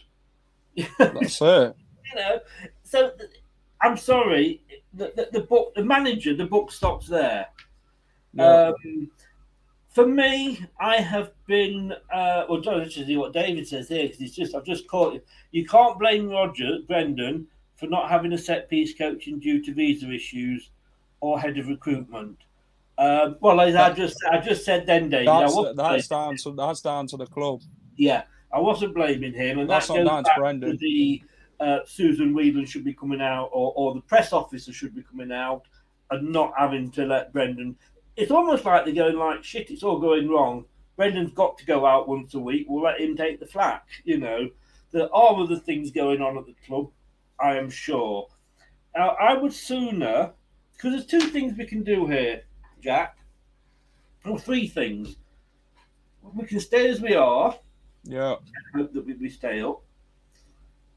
We've got what oh, just over a week left of the transfer window, and who the hell agreed, or the Premier League putting matches on on the day of the transfer window shutting? The Yeah, day the transfer Man United, shut, don't we? we're playing Man United. It's ridiculous. That's the FA. That's the FA. Can't blame Brendan for that. Oh. Might want to, but no, we can't. We can't blame Brendan for that. Um, so we can just say one or two things. We can stay as we are, yeah. or we can go out and say, right, we're going to buy these players anyway because we're not broke, so we have got some money, and we'll Yeah. all sit there like Barcelona and have all these players that we're paying wages to that we can't register. Yep. That's not going to do the club any good. The other No. thing we can do, I have seen you question Rennie, and I will come to it, mate. You have to keep posting it. Um, the other thing we can do is do what Leeds did, which is gamble on us getting into Europe. Yeah. So go and buy these players. Now, I don't want to be in the Barcelona situation because they're having to sell off the media bits and bobs to try and Yeah, we don't want that. and I don't want to be in the Leeds position because we saw it went wrong and they ended up in the third tier. Well, we played them when we were down there. So I don't want either of those. So the situation is we kind of stay as we are. So we have Yeah. to look what can be done. Because I don't want to be a Barcelona, I don't want to be a Leeds. No. The only thing that can be done is a refresh, but let's refresh the coaching staff. Yeah, I agree. And I think, and as I say, I've been Brendan in. I was defending him all last year with you know with the injuries, etc. But he's got to go, hasn't he? Yeah, there's a time in a job where if things aren't going right and things are going sour at the end of the job, then clearly the there's no confidence in him, are they? Um, like I say, the fans are not confident in him now. His football, his tactics, his interviews, whatever you want to call it, they're not confident in Brendan Rodgers now. They made it clear, booing and wanting Rodgers out. It was trending on Twitter yesterday, Rodgers out. So it clearly shows that fans are tired and they want change and they want to see the club progress and go forward, not feel that Brendan's dragging us down. And do you feel though, Chris, with this? Well, we're in the relegation zone, aren't we? Let's put it that Yeah. way. Let's get real. Um, do you feel Brendan would be the man then to get us out of that? Honestly, I don't think he would. No, not at all. And I'll take you again. I'll take you back again to when we won the Premier League the following season with Claudio Ranieri. Yeah, This guy just won us the golden egg, you know. Mhm. And don't get me wrong, if Claudio was here now, I'd have his babies. I love the guy to bits. you know. So I'm not going to say I'm not going to criticise Claudio for, for what he did for us, but No. What people were saying, and I can remember there was an Italian um, journalist came on and said, uh, "Do you know what? With Claudio, what happens is he has a good year whenever he goes in anywhere, And and then he always has it goes downhill from then on." And my God, was she right? It did. he had to go because I don't know whether we actually went into the relegation zone. I think we did for a week, but we were certainly in the 16th, 17th position, and that got him the sack. And we were in Europe then as well, if you remember. Yeah, he didn't feel he didn't feel that things could happen again. He felt he needed to change things. Um, he was training them twice a day. He was doing everything, and uh, obviously it weren't for him. The players didn't want to back him anymore. Um, people were claiming it were player power and stuff like that. Even Gary Neville come out and said, "You know what, this player power shouldn't be happening," and stuff like that. And then obviously Claudio got the sack. Craig Shakespeare took over, won us the um, Sevilla game in that second leg, and we and then Shakespeare got the job. um, which maybe I don't think I'd have gave Shakespeare the job that season after I'd have got, brought somebody else in because it gave us time to bring in somebody who's known in it to in Yeah. this league. But we didn't. We went for Shakespeare, and then that went downhill as well. Drawing one-one in with West Brom at home with an injured goalkeeper. you kind of for a while, and, and I can and I can see you there, Mike. and we'll bring you in in a sec. Um, with Shakespeare, he was the right man for that season. Yeah, it's a caretaker. Yeah. yeah, but but not going, you know, not Nah. maybe not going forward. And you've got to be careful when you want players and managers to come back because of Mhm. what they did. You know, Ranieri did what he did at Leicester because of the team around him. He got Craig Shakespeare with him. Nigel Pearson, I wouldn't have him back, and I love Nigel Pearson to bits. Yeah, same. What he did, he did with Craig Shakespeare, and they did as, as and, and Walshy in that team.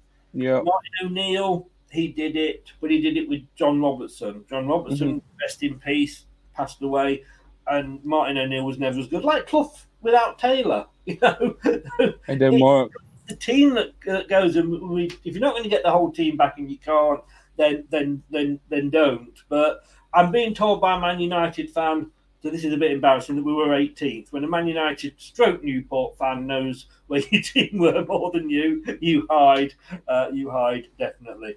Um, let before we bring Mike in, let's just get all some new comments here. Um, um, like Barca don't want to sell their players. Joseph White, good afternoon, sir. Welcome along. Uh, I'm a Southampton fan, and that game on Saturday was dead till Maddison scored. I'm so shocked at how bad Brendan's subs and decisions were. Tell me about it. C96, you are in. Welcome along. I honestly think the owners have lost interest. I don't know. I just No. think you've got to accept that their business, short of them actually top going and digging a hole in his garden and oil spurting out, he's, he's doing what he can. He's got to keep King Power running. He's got to keep the business separate, yeah, I, I mean, I said this yesterday. I worked, I worked for a company in the travel business, and it was successful. It was making a profit, but our owners, the company that owned us, um, went bust and took us down with it. So, you know, he's got to get the King Power stuff right. Um, I'd just get rid of Brendan, maybe bring in a Dyche or Allardyce. Pardon? Bring in a Dyche or an Allardyce. I, I, oh. Oh no. Oh no. Oh no, no, no, no, no. No way are we bringing in a Dyche or uh, or Allardyce. I am sorry. I Allardyce sorry. at Leicester. You know. um, just looking at the time, how are you doing for time, Jack? Do you need to go at all, or No, no, I'm all good. you're all good? That's brilliant, brilliant. Right, let's just go back, and then I've got Jack waiting. Um, after Chelsea game, Rodgers is gone. Anthony's here, Arsenal fan and part-time Southampton fan. Leicester picked up 30 million prize money loan plus tickets, TV rights, altogether 55 million. And the of players this season, so why can't they get one player in? Because we've got too big a squad and we can't register them. Yep. There's no point bringing a player in that we can't register. Because, like Barcelona, they were going to be paying wages to people that can't play. And if we register one of them into the 25 man squad, then we've still got the same problem with dropping somebody and paying for somebody that can't play. But let's bring him in. Mike's been waiting a while, and I appreciate it, Mike. Um, obviously, your main team is Newport. Yeah. Welcome along, by the way. Your, your, your main team is Newport. You have over the years supported Manchester United. Yeah. Uh, looking from, I mean, you know, would you ever have said, I mean, what were the odds on the bottom three after three games being Leicester, Man United, West Ham? you wouldn't have, would you? Would you? You'd That's, got, that's the Europa League place, isn't it? yeah, you'd have got 5,000 to 1 for that, wouldn't you? Let's be honest. Or 500 to 1, you know about that odd. yeah, exactly. How, from an outside point of view, I know we've discussed how it is and we've discussed the reality of the situation. How do you view things from an outsider? I think I, I don't think Brand, Brendan is all that anyway. You know, when he first came in, I, I didn't think he was as tactically knowledgeable as many people said that he was. You look at it, the success he had with Liverpool, that team was probably one of the best in the league that season. Not on paper, but performed probably one of the best with, with the players that they had. Um, and then he went to Scotland, and like you said, um, with his uh, adventure in Scotland, Rangers were in liquidation at the time. Uh, well, not in liquidation, in administration, dropped down to uh, Scottish League Two. Yeah. Had to rebuild, and I think it was two seasons, two or one, one or two seasons that Brendan was there. That Rangers were. I can't remember when they got promoted, but uh, at least one or two um, seasons that Brandon was there, Rangers were actually there with him. Um, and so, like you said, uh, I think you said earlier, you know, to the top of the show that you or Jack could have walked in at Celtic and probably won the league with Celtic with the squad that they had compared to the rest of the Scottish Premier League. Um, I, I think there must be something going on between the owners and Brendan um, because uh, he was forced out, well, not forced out, but he, he forced himself out of Celtic when they um, tried to, you know, do off the, the field improvements to the club and to the surrounding sort of parts of the, the football club in general. And you're noticing that with Leicester now, aren't you? Trying to have the, the stadium expansion. Let me, let me ask you this then, because there's arguments for both sides. You know, we, we're the we're the club that built a new stadium, and the season we moved into it, we got relegated. Yeah. so you, you've got to, you've got to be careful. That happens a lot because of the debt that you've got to pay for the stadium. Yeah, we, we, we lost the stadium basically. It was taken over by teachers, the American insurance company, who had loaned us the money. We'd gone into, admin- you know, we were on the point of going into administration for the second time. Well, yeah, for the second time. It was only, you know, we'd already gone bust once. Mandaric and, we, and Gary Lineker and his consortium saved us. We nearly went bust the second time Mandaric came in and saved us. It was only when KP actually he sold to KP that um, they bought the stadium back for us. You know, which was great, and, and we thank them for it. So it is Yeah. a thin line because if you're going to do a lot of extensions, etc. Oh, and he's back. I don't- I wonder, what- I wonder what had happened to Jack then. You're back. Hello. Got Phone, phone charger. Oh, no problem, mate, no problem. I'm just saying to Mike that we, we need to expand Yeah. because the way things are at the moment with FFP, etc., we need a bigger stadium. But even with the plans in place, unless the City Council are being total playing with themselves types of people, delaying it. That, um, even with that, we're still only half the size of Old Trafford. Yeah. All that extend, you know, the extension, the training, on all that we've, we've got. Going to say best training facility in the country. Yeah. We want to do that, but then don't we also? And I'll come to Mike first with this. Don't we also need to build the team up at the same time? Though it's a difficult line to to, to, to balance, isn't it? I think as a football club, not taking it away from off field and on field, as a football club in general, you have to make sure that you sustain a good quality of, you know, football on the pitch to maintain the revenue off it. I think you can't put money, you can't throw money at stadiums or training facilities and hope that that just materializes into a new, you know, team or, you know, yeah, I just saw that. Um, I saw that. um, you can't just you know throw money into that side of it. You've got to throw it into the pitch and then build it up. I think.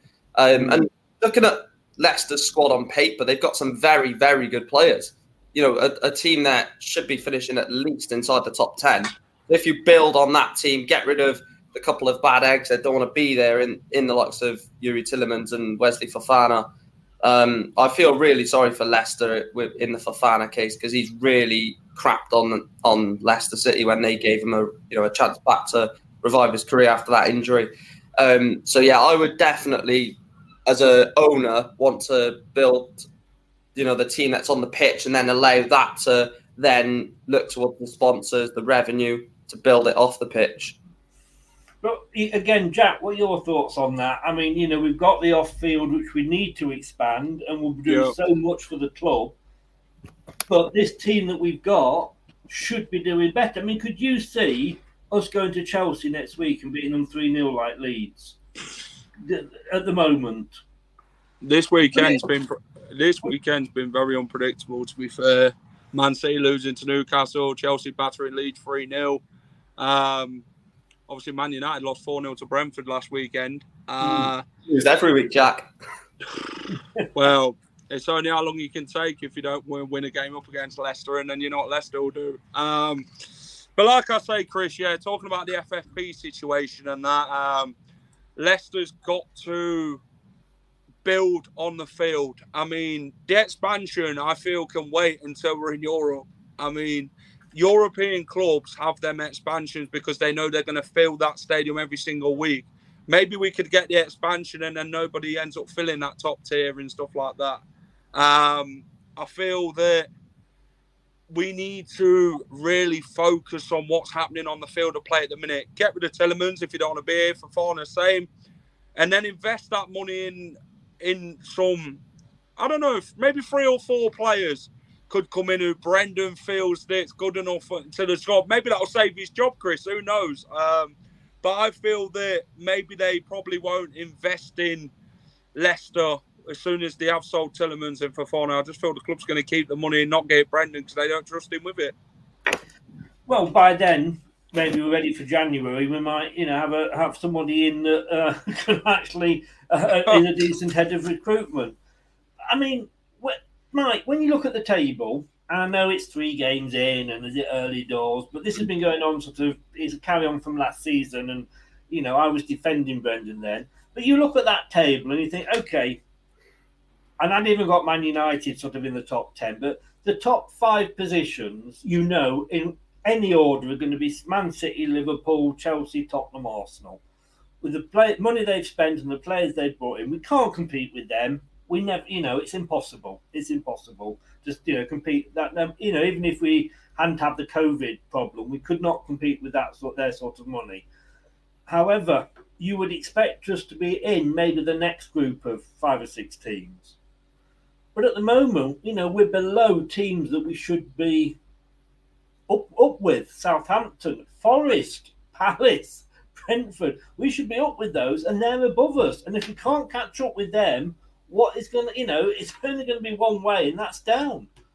Yeah, if, if I was the club personally, I'm, I haven't actually answered the question in or out for Rodgers. I would, if, if I was the club, I'd say, right, let's cut ties now because we don't want to waste any more money, uh, any more time in the transfer window of him trying to get players that the new manager might come in and not like. Because it, I think it's only a, it's only a matter of time that he goes. That, that he, he won't last the whole season. I think.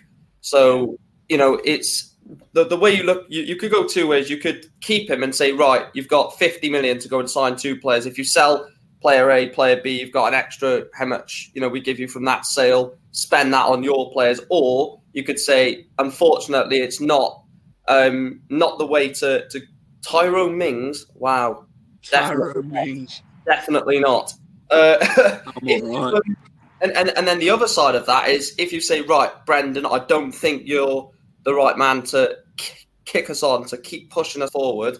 Get rid of him, bring in someone else, and then say, right, you've got this money as you're a new manager. We're not going to hold back. We're going to say, right, here's a hundred million, for example. Go and spend that. Go and buy your players. You can sell whoever you want, bring in whoever you want, and just let the manager do exactly what he wants. Jack, I, I, I was worried for Brendan. Um, excuse me. I think there's a lot of managers going to be worried this year because, as I said before, it's the World Cup year. Yeah. So come the middle of November, we're going to have no football for four weeks. So if any manager is struggling, that's an ideal time to bring them in because they've got four weeks to, to sort of get to know the squad that isn't, you know, in the World Cup teams, and we've got quite a few. Um, and then you've got to look at it and go when the, you know when the World Cup's over.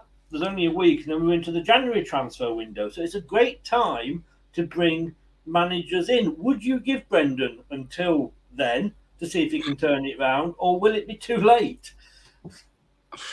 I know, Looking on I know I'm giving you a hot potato there, Jack. I know, but uh, Looking at the next four fixtures, right, we've got Chelsea away, Man United at home, Brighton away, Aston Villa at home, and then Tottenham away. Yeah. Tottenham, I can't see us winning. I can't see us beating Chelsea at Stamford Bridge next weekend. Um, I think it'd be very difficult for Leicester. Um, Man United, well, maybe if they don't, but if they don't go and win their game against Liverpool and then the one after that, then Maguire could come and uh, bite us on the bum and score a winner. Um, I'd have took a point from the um, Man United game, to be honest, uh, or maybe three points, depending how Man U turn up. Um, the Brighton game, they're on some real good form. They're doing well under Graham Potter again, Brighton. Yeah. That'll be a very difficult game there. Um, and then Aston Villa, they're like hot potato. They they blow hot and cold, don't they? Aston Villa. They're either on it or they're not. Um, which I think we've got a good chance beating Aston Villa. But then when you got strikers like Danny Ings, and then we got a defence like Leicester who can't defend when you attack them, and then the crumble like apple crumble. What, what chance have you got keeping him out? Yeah, yeah. Or any Come of on, them man. teams, in fact. Yeah, I want to say, come on, Man City. I've got you down for a draw in the prediction league. So come on, get another goal. That was a hell of a goal by Haaland, by the way. He's, Yeah, he's- yeah. Oh, I mean, again, you're an outsider. I can only see, I can honestly only see us getting one point from that, and that's a, possibly a draw against um, Villa. As an outsider, you know, Chelsea away, United at home, Brighton away, Villa at home, Spurs away. can you realistically see us getting any more than one point, Mike?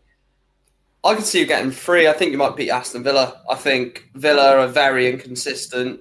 Uh, there was toxic, um, you know, chance towards the end and booze towards the end of their game against Palace yesterday when they lost three one. There was a few. Uh, there's, there's a few Villa fans that actually are calling for Gerrard's head, just like the situation at Leicester. So I think you, you could get something there. But then again, if they sack Gerrard before Gerrard before then and get a new manager, and they might have a new manager bounce.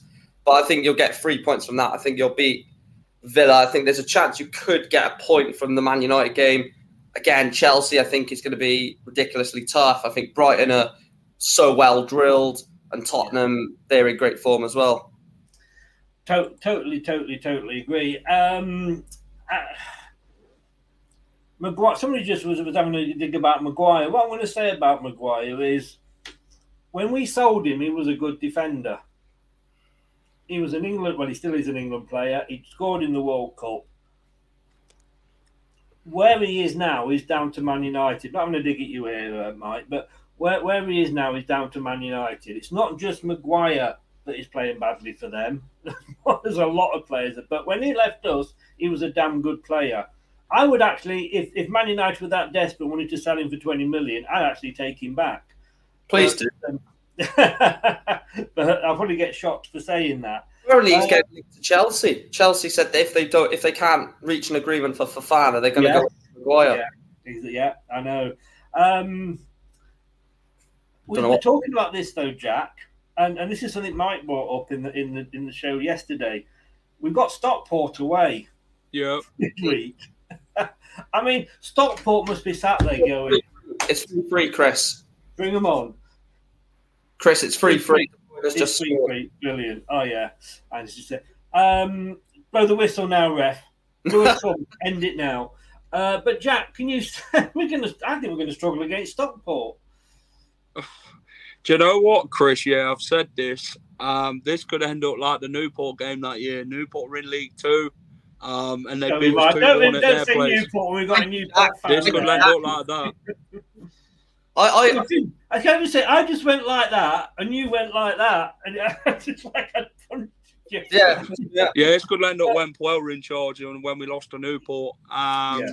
This could be a banana skin for Leicester. Um, it's a game that you'd expect Leicester to go there and beat the opposition comfortably, wouldn't you? But you know, in football, anyone can beat anybody on the day. Newport's gonna be licking their lips at the minute, thinking, "I'll go make it more misery for Leicester on Tuesday night." But we'll see.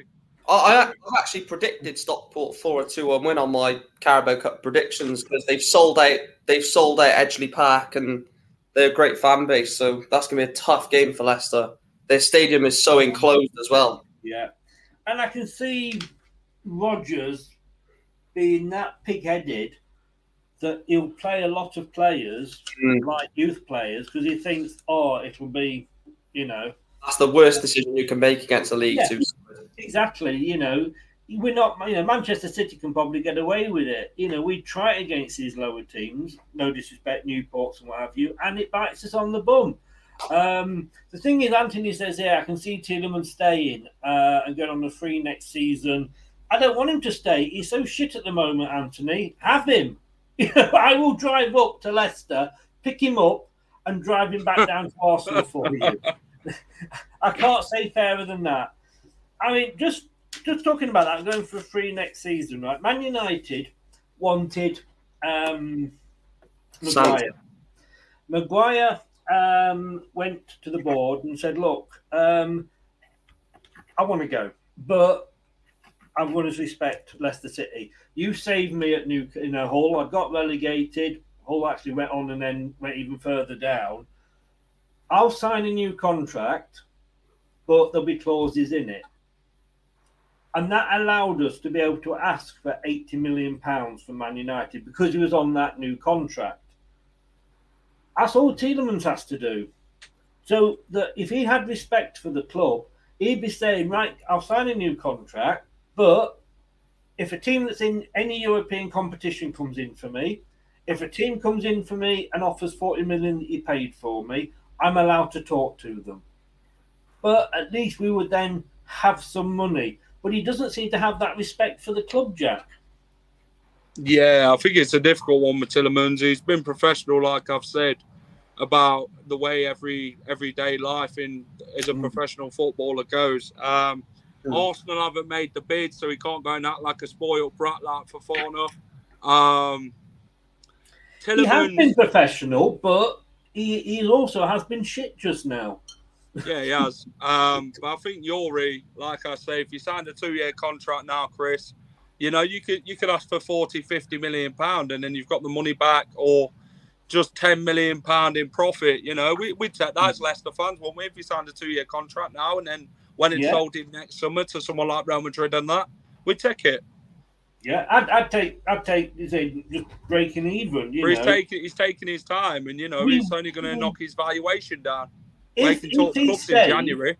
Yeah, I mean the other thing as well is if he stays, he could be the difference. Well, I, well, I don't know now, but I did say this a few weeks ago. If he stayed, he could be the difference between us getting into Europe and not getting into Europe. We got 80 odd million last season by getting to the semi final of the, the conference. Yeah. So we could actually make more by keeping hold of him. Uh, but the only reason that Arsenal are in for him and he's wanting to go to Arsenal. Yes, they're in Europe, but they're the only team that's coming in for him. Nobody else is coming in for him. I haven't said that Arsenal haven't actually come in for him officially because they've not made any offers. But no. Mike, if Tielemans stay, stays with us, hmm. has a good season, yeah, having signed that new contract, then you could have bigger clubs than Arsenal that would suddenly say, "Well, actually, yeah, remember, he, he's a good player." He could have a good World Cup. Yeah. So he could actually, by staying, have a bigger choice of clubs. I think he thought when he was going to go that he was going to have, you know, the, the, the Manchester Cities, the Barcelonas, the Real Madrids, the Munichs, you know, the, the Dortmunds all coming in for him. Yeah. But he had such a bad season and they all went, nah. but Arsenal obviously, you know, still still showing interest. So in a way, it would be almost a little bit um, an advantage for him to stay and sign just a, a, small extension. Yeah, I think you look at him two seasons ago, and those names that you reeled off Barcelona, Real Madrid, Juventus, Bayern Munich, Manchester City would probably say, yeah, absolutely, we'll go in for Youri Tielemans. Last season, I, I wouldn't say him, but the whole team had an underwhelming season. Not, not an awful season, but an underwhelming based off the expectation baseline. Um, and so maybe the the amount of not the amount, but the caliber of teams interested in him has sort of dropped. We've seen Newcastle were slightly interested at a point, and then obviously Arsenal solid interest. It's Arsenal, Newcastle without disrespecting both of them, and nowhere near the likes of Real Madrid, Barcelona, Juventus, Bayern Munich. And I think if he does stay, be you know a pivotal part of the Leicester City team, hopefully for for you guys' sake, send you into Europe. Goes away with Belgium for the World Cup. Probably gets to maybe quarterfinal, semi-final of the World Cup, and then Real Madrid could be looking in the summer thinking, oh, yeah, there is the, the Tielemans that we saw two seasons ago. There's the one that, you know, can drive from midfield um, and be a, you know, massive part of our team because based off his current abilities, worth way more than 40 million. But at this moment in time, I, I wouldn't pay 40 million with how No, bad no, because he, he- he's not playing well. Finally, to end to end on one more topic, which is, and I apologise to Rene, he asked this about two days ago. I will get to it. First of all, the first question is, and this is just a yes or no. Would you sack? I mean, we've only got Stockport midweek. To be totally honest with you, if Stockport were to beat us, I'd kind of go, "Thanks, you've done us a bit of a favour. It's it's one less thing to worry about. Would you be top Monday morning, getting Brendan into the office and saying, You're gone? It's a yes or no. Jack has gone. Mike, I'll come to you first. Um, I, I would. The only reason why I would say no, oh, you'll probably be back now. The only reason why I would say no in terms of Monday morning is there is a game to prepare for, and it's not like, with all due respect to, to Stockport County, I'm saying that, and I'm in their bloody league. But with all due respect to them, you know, Leicester going away to Stockport. If you lose that, it's not the end of the world. It's not, you know, you know, a league game. It's not a European game. It's a Carabao Cup where, let's be honest, Leicester will probably field uh, a second string team against Stockport. So I would say just keep him in in post probably until after the Chelsea game. If the Chelsea game is another, def- not just a defeat, because I think a defeat to Chelsea is expected, but just a lack of ambition, lack of ideas, lack of tactics. If that's you know sort of evident after the Chelsea game, I, I would do it then personally ahead of you know you've still got time in the transfer window to resolve it. Not long. Well, not long, but you, you've got a manager in to at least get one player because you still haven't signed a single player, have you? Which is Well, no, we have signed one player, be it on a free, third choice goalkeeper. Alex Um, Alex Smithers, yeah. Yeah, we, we, we play we play Chelsea on Saturday the twenty seventh, and it gives us about four days to get somebody in. So so you would wait until after the Chelsea game. Uh, Jack's back. Um, you're trying to avoid the question, and I'm sorry, I'm still going to ask you again now. As soon as you said sack him after Stockport, I was like, well, running up here. would, you, would you or would you sack him Monday morning? I think, to be honest, um, I wouldn't sack. I wouldn't sack him this Monday coming. Um, I feel that we'll maybe see how the. I'd I'd give it the till the end of the window. See when for if Fofana goes in Tielemans and then see what he does with the money if he is to get the money. Um, but if he doesn't do anything, Chris, by September, then questions are going to be asked, aren't they, if they don't beat Manchester United, Brighton, and uh, Tottenham? Are we going to be in a position like Wolves were though, where if we leave it too long, Yeah. and I'm going to I'm going to come on. Don't tell me who, because I'm going to come on in a separate question to who might replace him. But are we going to be in the position where we might not be able to get the players, uh, sorry, the manager that we want, because other clubs are also going to be looking for them as well?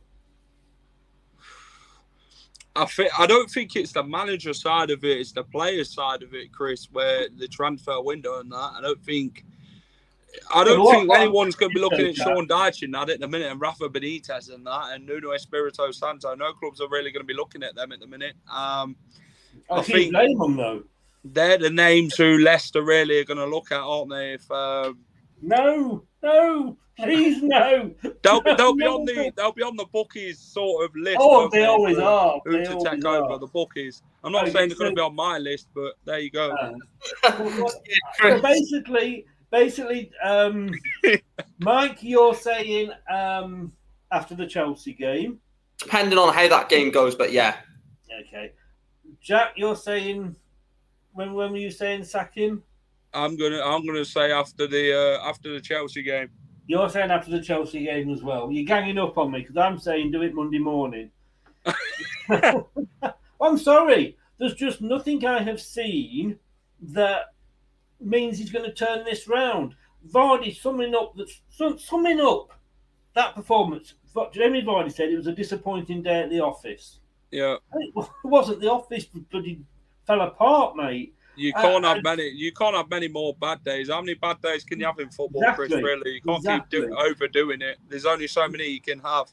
If you Roger have so it- many as a as a client, say, and you're the manager, you're going to think that person ain't up to the job, and you're going to sack him straight away, aren't you? If he's going to carry on. And Roger said his quote is hugely disappointed. I'm sorry, for me, I don't Is give a damn it? about Stockport. In the big scheme of things, I'd have him in Monday morning, nine o'clock, saying, yeah, we If can Stockport like I beats us, I'll have it before Chelsea. Yeah, and all I will say is, like I say, I will look at the like when we beat Southampton nine 0 Ten players are still in the, of that game squad are still were in our game squad on the weekend against Southampton. We played Yeah. four at the back then. We got nine. We played three here. We, we're not winning. It, it, it, has got to go. I mean, I'll, I'll, let me just show you this, uh, Mike, because I don't think you were in when uh, when I brought this up. This is for the whole season. Well, so this whole season, three games. Okay, five goals. Fair enough. And I'm not I'm not moaning about that because you could win one 0 one 0 one 0 Five, sorry, eight shots on target in three games. Is that good enough for a Premier League team? No, absolutely not. And and I know that's a, a massive sort of thing to be concerned about, but there's actually another stat on there that I that I'd be really worried about, and that's the amount of times you lose in possession.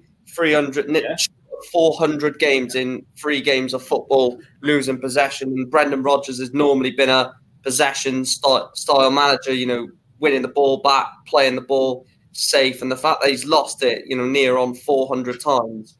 But yeah, eight shots on target in three games is well. You look at. I, I know you shouldn't compare Leicester to, to this type of team in the league, but you look at Liverpool and Manchester City. They probably create 20, 30 a game. So Well, tell you what, tell you what we'll do. Let's have a look at Leeds playing man playing Chelsea. yeah, Um, let me They just create get down to very their game. stats here. well, there you go. Comical what uh, Edouard Mendy done. which what- Okay. How many shots do you think Leeds had? More than ten. Uh, Mike? Just shots in general, not on target. Just shots, yeah. They, well, in fairness, they had 12.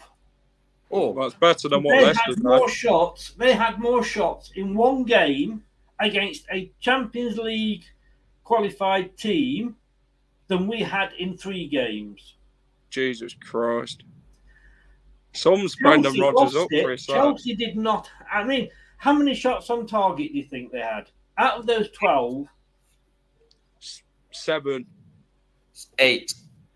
Well, six, in fairness to them. So let's just compare. Let's just compare that to to the mighty Brendan Rodgers side. The elite manager. 12 shots on target um, in one game. Oh, eight for Leicester in three. Sorry, no, 12 shots. Sorry, 12 shots. Um, Yeah. Six, sorry, six shots on target in one game for Leeds. Five in three for us. And we are, and Leeds are managed by a Ted Lasso type manager. You know, I mean, he's not good. Like I say, for me, Monday morning, do your job, top. You know, and I think top, to be honest with you, as a look, I saw his face before the game, and he looked like he was chewing a wasp. He didn't look happy, and we hadn't even kicked off. So what he There's looked like, There's more to it. you know, it. You know, he's not afraid. I wouldn't be surprised if he's not got somebody lined up because when Puel went, They did that to Nigel Pearson, didn't they, Chris, many years ago in the line of Paulo Souza. Yeah, and they did it as well with, like I say, Brendan when we got rid of um, Puel. Do you see what I mean? They're not stupid. No, no. So I think they've possibly got a line somebody in mind. I mean, I don't want Dyche. No way. Uh, who would you have, Jack? I'll come to you first. Who would you have as your first choice to to, to take over at Leicester? People are going to be deluded if they're going to get Pochettino, aren't they? Um, no. But it, you've got to, with the owners now, they've got to sit there and show how ambitious and successful they want to be as a football club. You need somebody who's been in the Premier League, done it, wore the t-shirt, and had success. Um, who knows what it takes to get a team into Europe, Pochettino's got that on his CV. Um, Nuno has been in European football with Porto and that. Um, but that's the Portuguese league again, isn't it? That's different. He didn't really. He got Wolves into Europe as well. Yeah. Um, so did Dyche.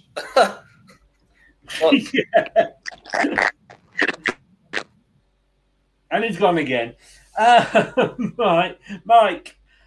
Who would I mean? Let's be realistic. I mean, you know, Anthony said Patrick Vieira. Would he leave Paris at the moment to come to Leicester? No. Absolutely not. No. Talking about availability and who would potentially come. So don't go and say, you know, um, Pep Guardiola or somebody like that because you know it's never going to happen. Who realistically do you think could come in at Leicester and do a job for us with this team that we've got now? It is a difficult one. I've seen a lot of people say Graham Potter. I don't think he would trade Brighton for for Leicester with the current state that Leicester are in without any you know any offence. I think the the sort of owners at Brighton are, are really you know good with Potter. I think they expect they expect him to gradually build Brighton, which he's doing. So I don't think Potter's a, a an availability. I really do believe in this Poch thing. I think Pochettino the way he got treated at Tottenham toward after winning uh, after getting to the, the Champions League final. Sorry, they basically said, you know, you're not allowed any money to spend, sort of thing, which was ridiculous. Um, and I think he's got a massive point to prove in the Premier League. I think if he goes to a team like Leicester, um, who are obviously that second bunch, like you said, not top five, but the, the bunch just beneath, which Tottenham were, you know, five, six, seven seasons ago. Tottenham were that team. Um, you know, if he comes in at Leicester and, and sort of restores his reputation, restores his pride as a top elite manager, then then I think that will open a lot more eyes to how good Pochettino really is. I think he's got. I think the media have, have killed his reputation of, of his time in PSG, saying that he lost the league. And, and fair play, you know, he did lose the league, but Lille that season were were very good. Um, and and yeah, he, he barely had any money to spend, you know, under Daniel Levy. We know what he's like at the best of times, and I think that would be a decent appointment. I think Potter, if he would, if if if uh, Leicester were in a better situation off the pitch at the moment, I think Potter would generally see that as a step up. But at the moment, I think he would see that as a step down. I don't think I would see it as a step down, but him personally would think, why would I trade Brighton for that? Don't know who this guy is that Anthony's suggested. That's the Newport manager, and you're not having him. That's why I've never heard of him.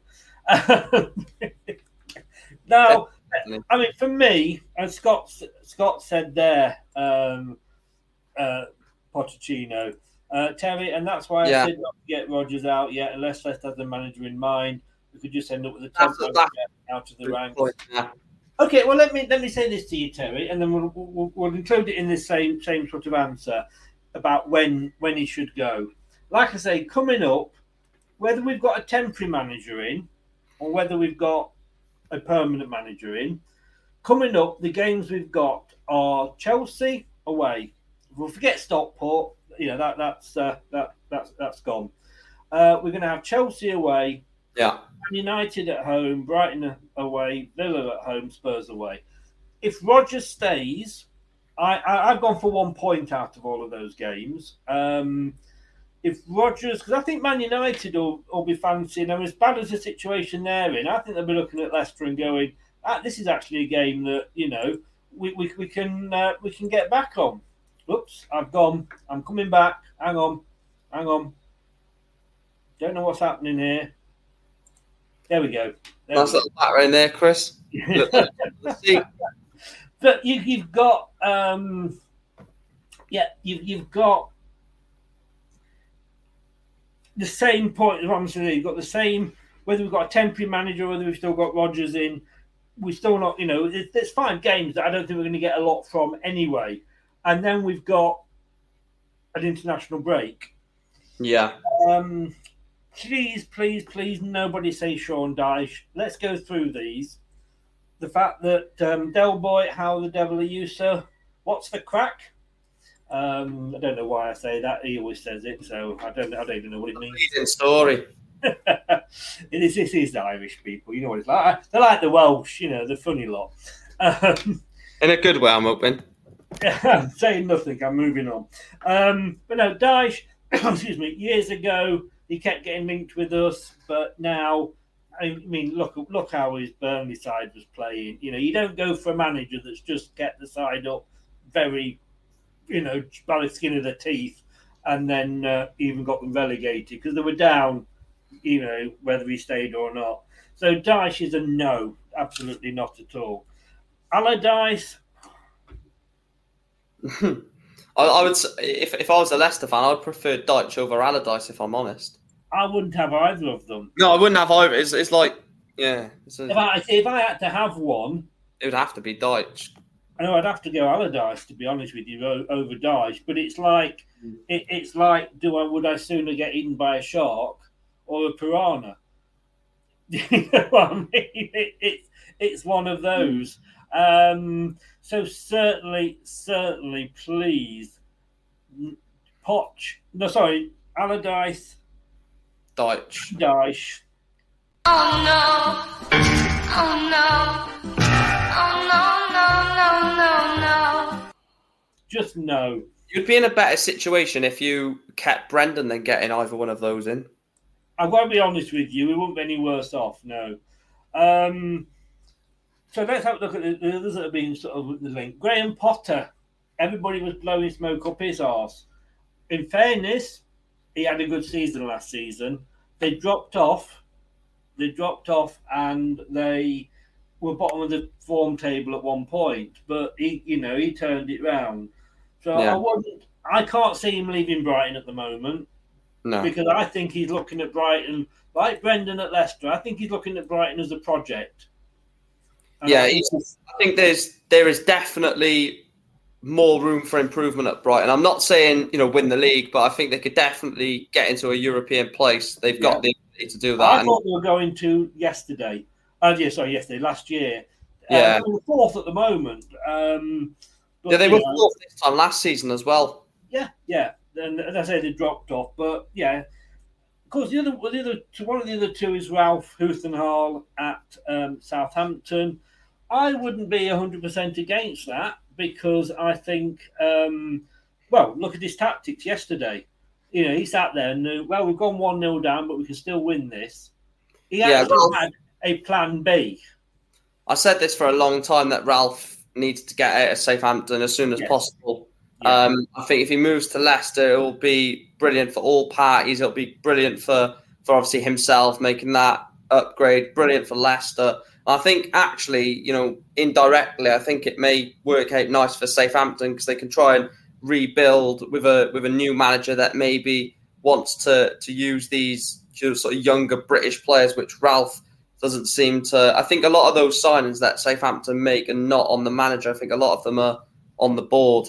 Um, and, and I think, well, last season or, or this season, apparently the players weren't playing for Ralph. So, you know, if, if that is the case, I think Yeah. He would be a good suit for Leicester. Yeah. Um, yeah, somebody's Anthony. I'm going to ignore, I'm just going to ignore you, Anthony, from now on. He said, "What about Ollie?"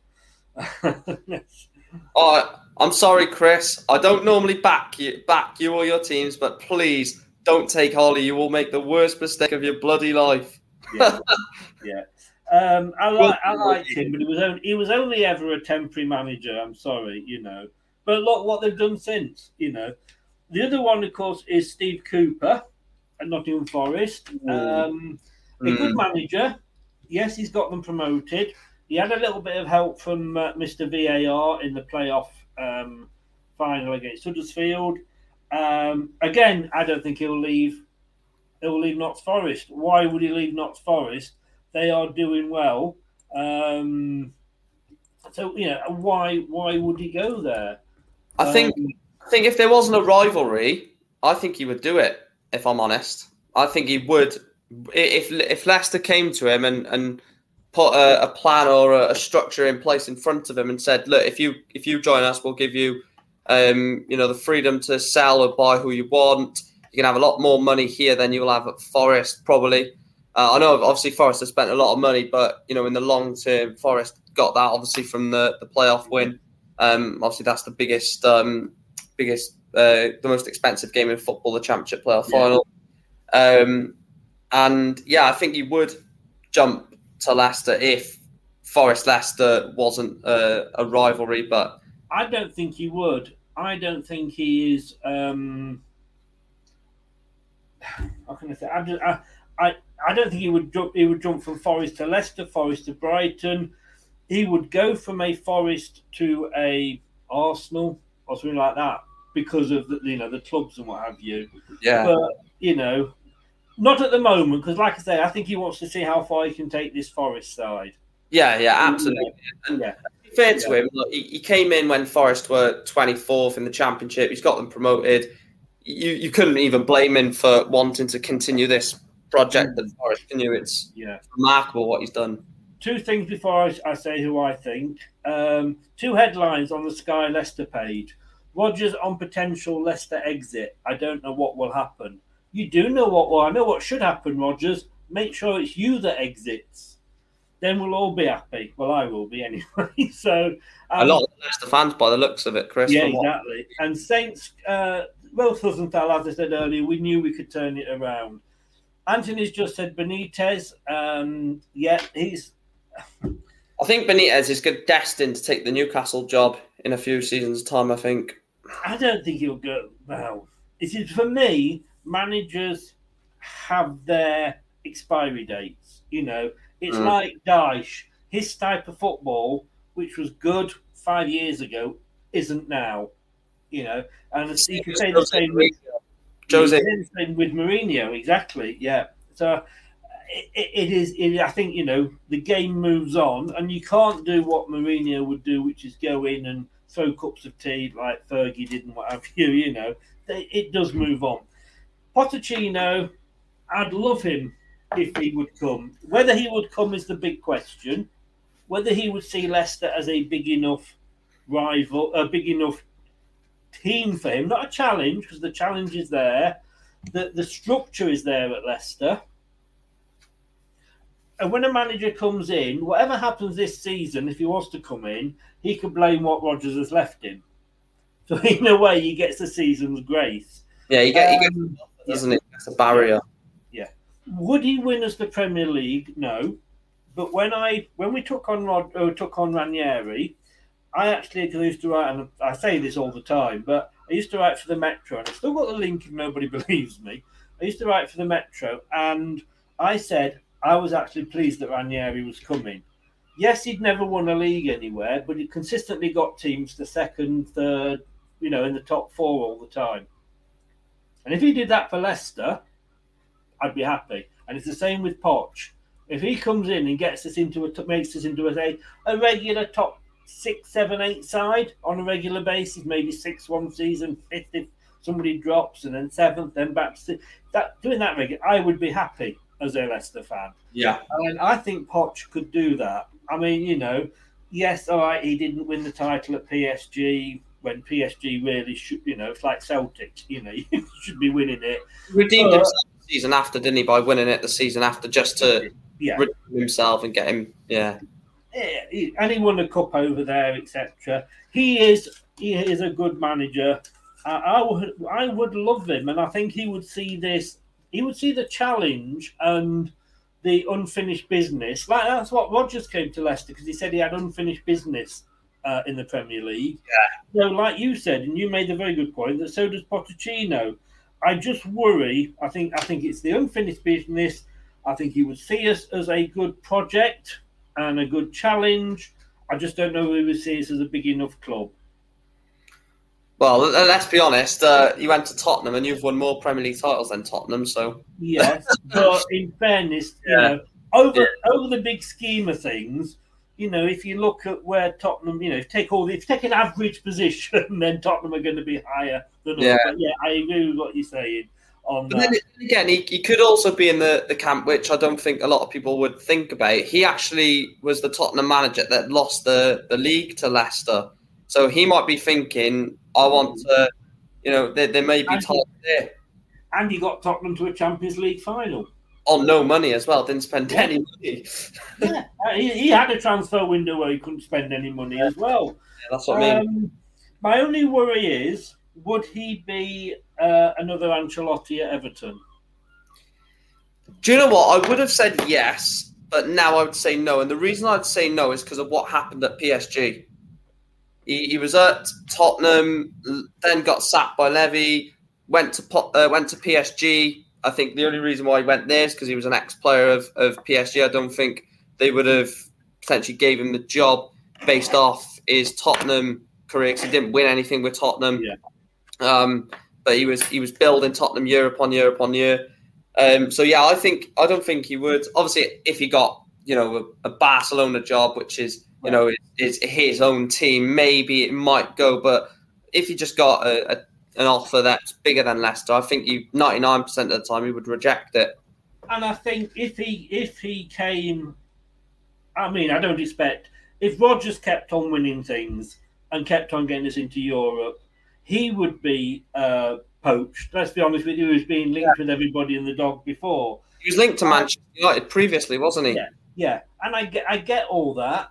I get all that totally, but not as quick as Ancelotti did it.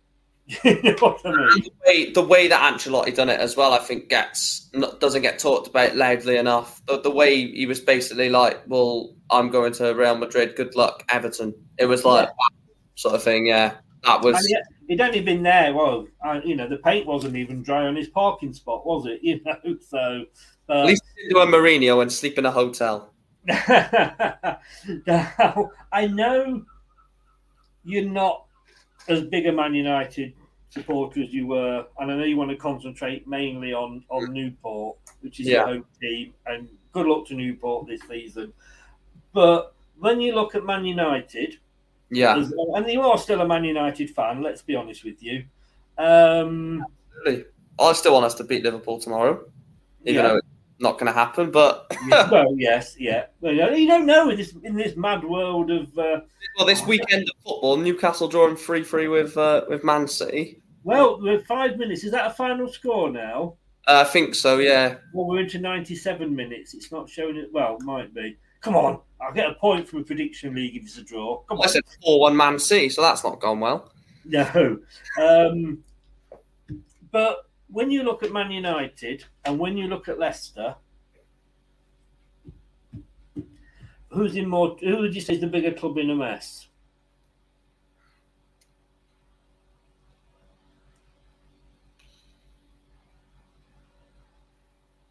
I oh, Hang on a second. Let me just hang on. Just while you're thinking,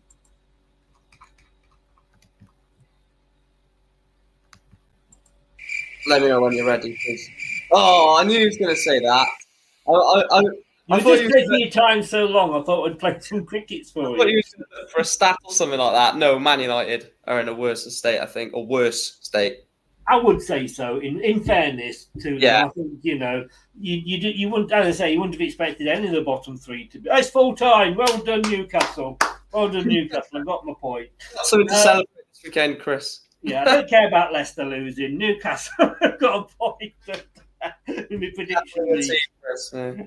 Um, yeah, I think I think Man United are you you you you're quite right, but I still see them going and beating Leicester. That's the problem.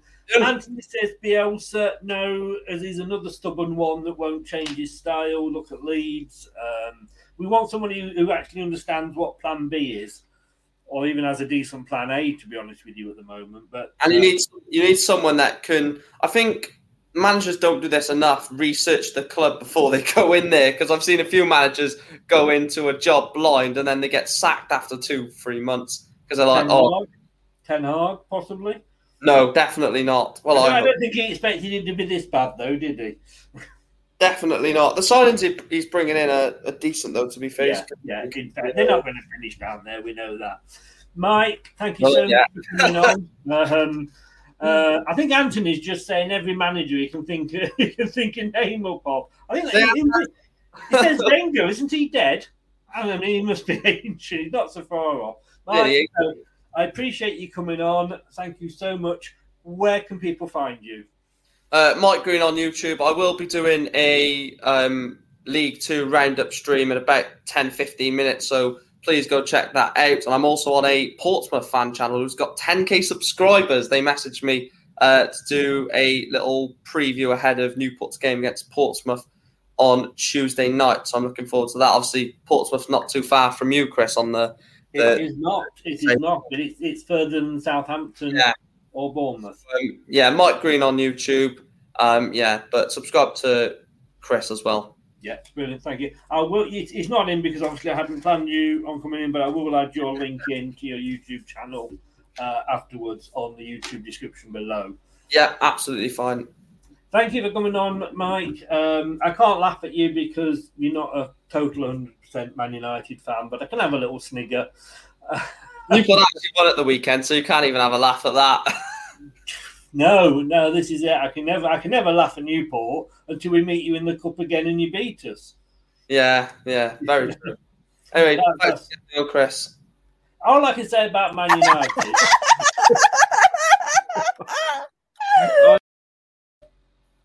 and it was a Man United fan that was laughing. Mike, Yeah. thanks very much, mate. Good luck on your pod. I'll try and pop on if I can uh, and watch it. Uh, if not, I'll watch it on catch up. Take care. Thanks for coming on and uh, see you later. You're very welcome. Stay safe. Bye. Thank you. Bye bye. Thanks to Mike for coming on. Uh, be sure to get over there and follow him, um, Mike Green, on YouTube. I will add his link in below. Um, could you, if you get a slight little minute, please do what these guys are Hello, asking? Matt Elliott here. Hi, Alan Smith here. Hey guys, Iain Hume here. Hi, everybody. Gerry Taggart here. Be sure to watch Chris and Leicester Till I Die TV. For all the latest Leicester City news and information. You can also subscribe on YouTube and various social media channels. For the latest updates and news on Leicester City Football Club. Come on, you foxes. Please do subscribe if you haven't already. And if you have subscribed, please hit the like button. Uh, it does help with the algorithmics on YouTube. And at my age, I need all the help I can get with them. Thanks to Mike and thanks for Jack earlier as well. His link is below. Go support his channel. It's a new channel he's set up. So let's give him some support and let's get him up and running and um, and, and give him show show him the love as another Leicester channel. I am back tomorrow night at seven o'clock uh, with the um, weekly preview, with the weekly preview show, and then at nine o'clock after that with the prediction show. Stay tuned. Thank you very much, and uh, stay safe. And remember what I always say: don't do anything I wouldn't enjoy. Uh, that leaves you plenty of options. Goodbye. Thanks for watching Leicester Till I Die. This is Chris saying goodbye and see you next time.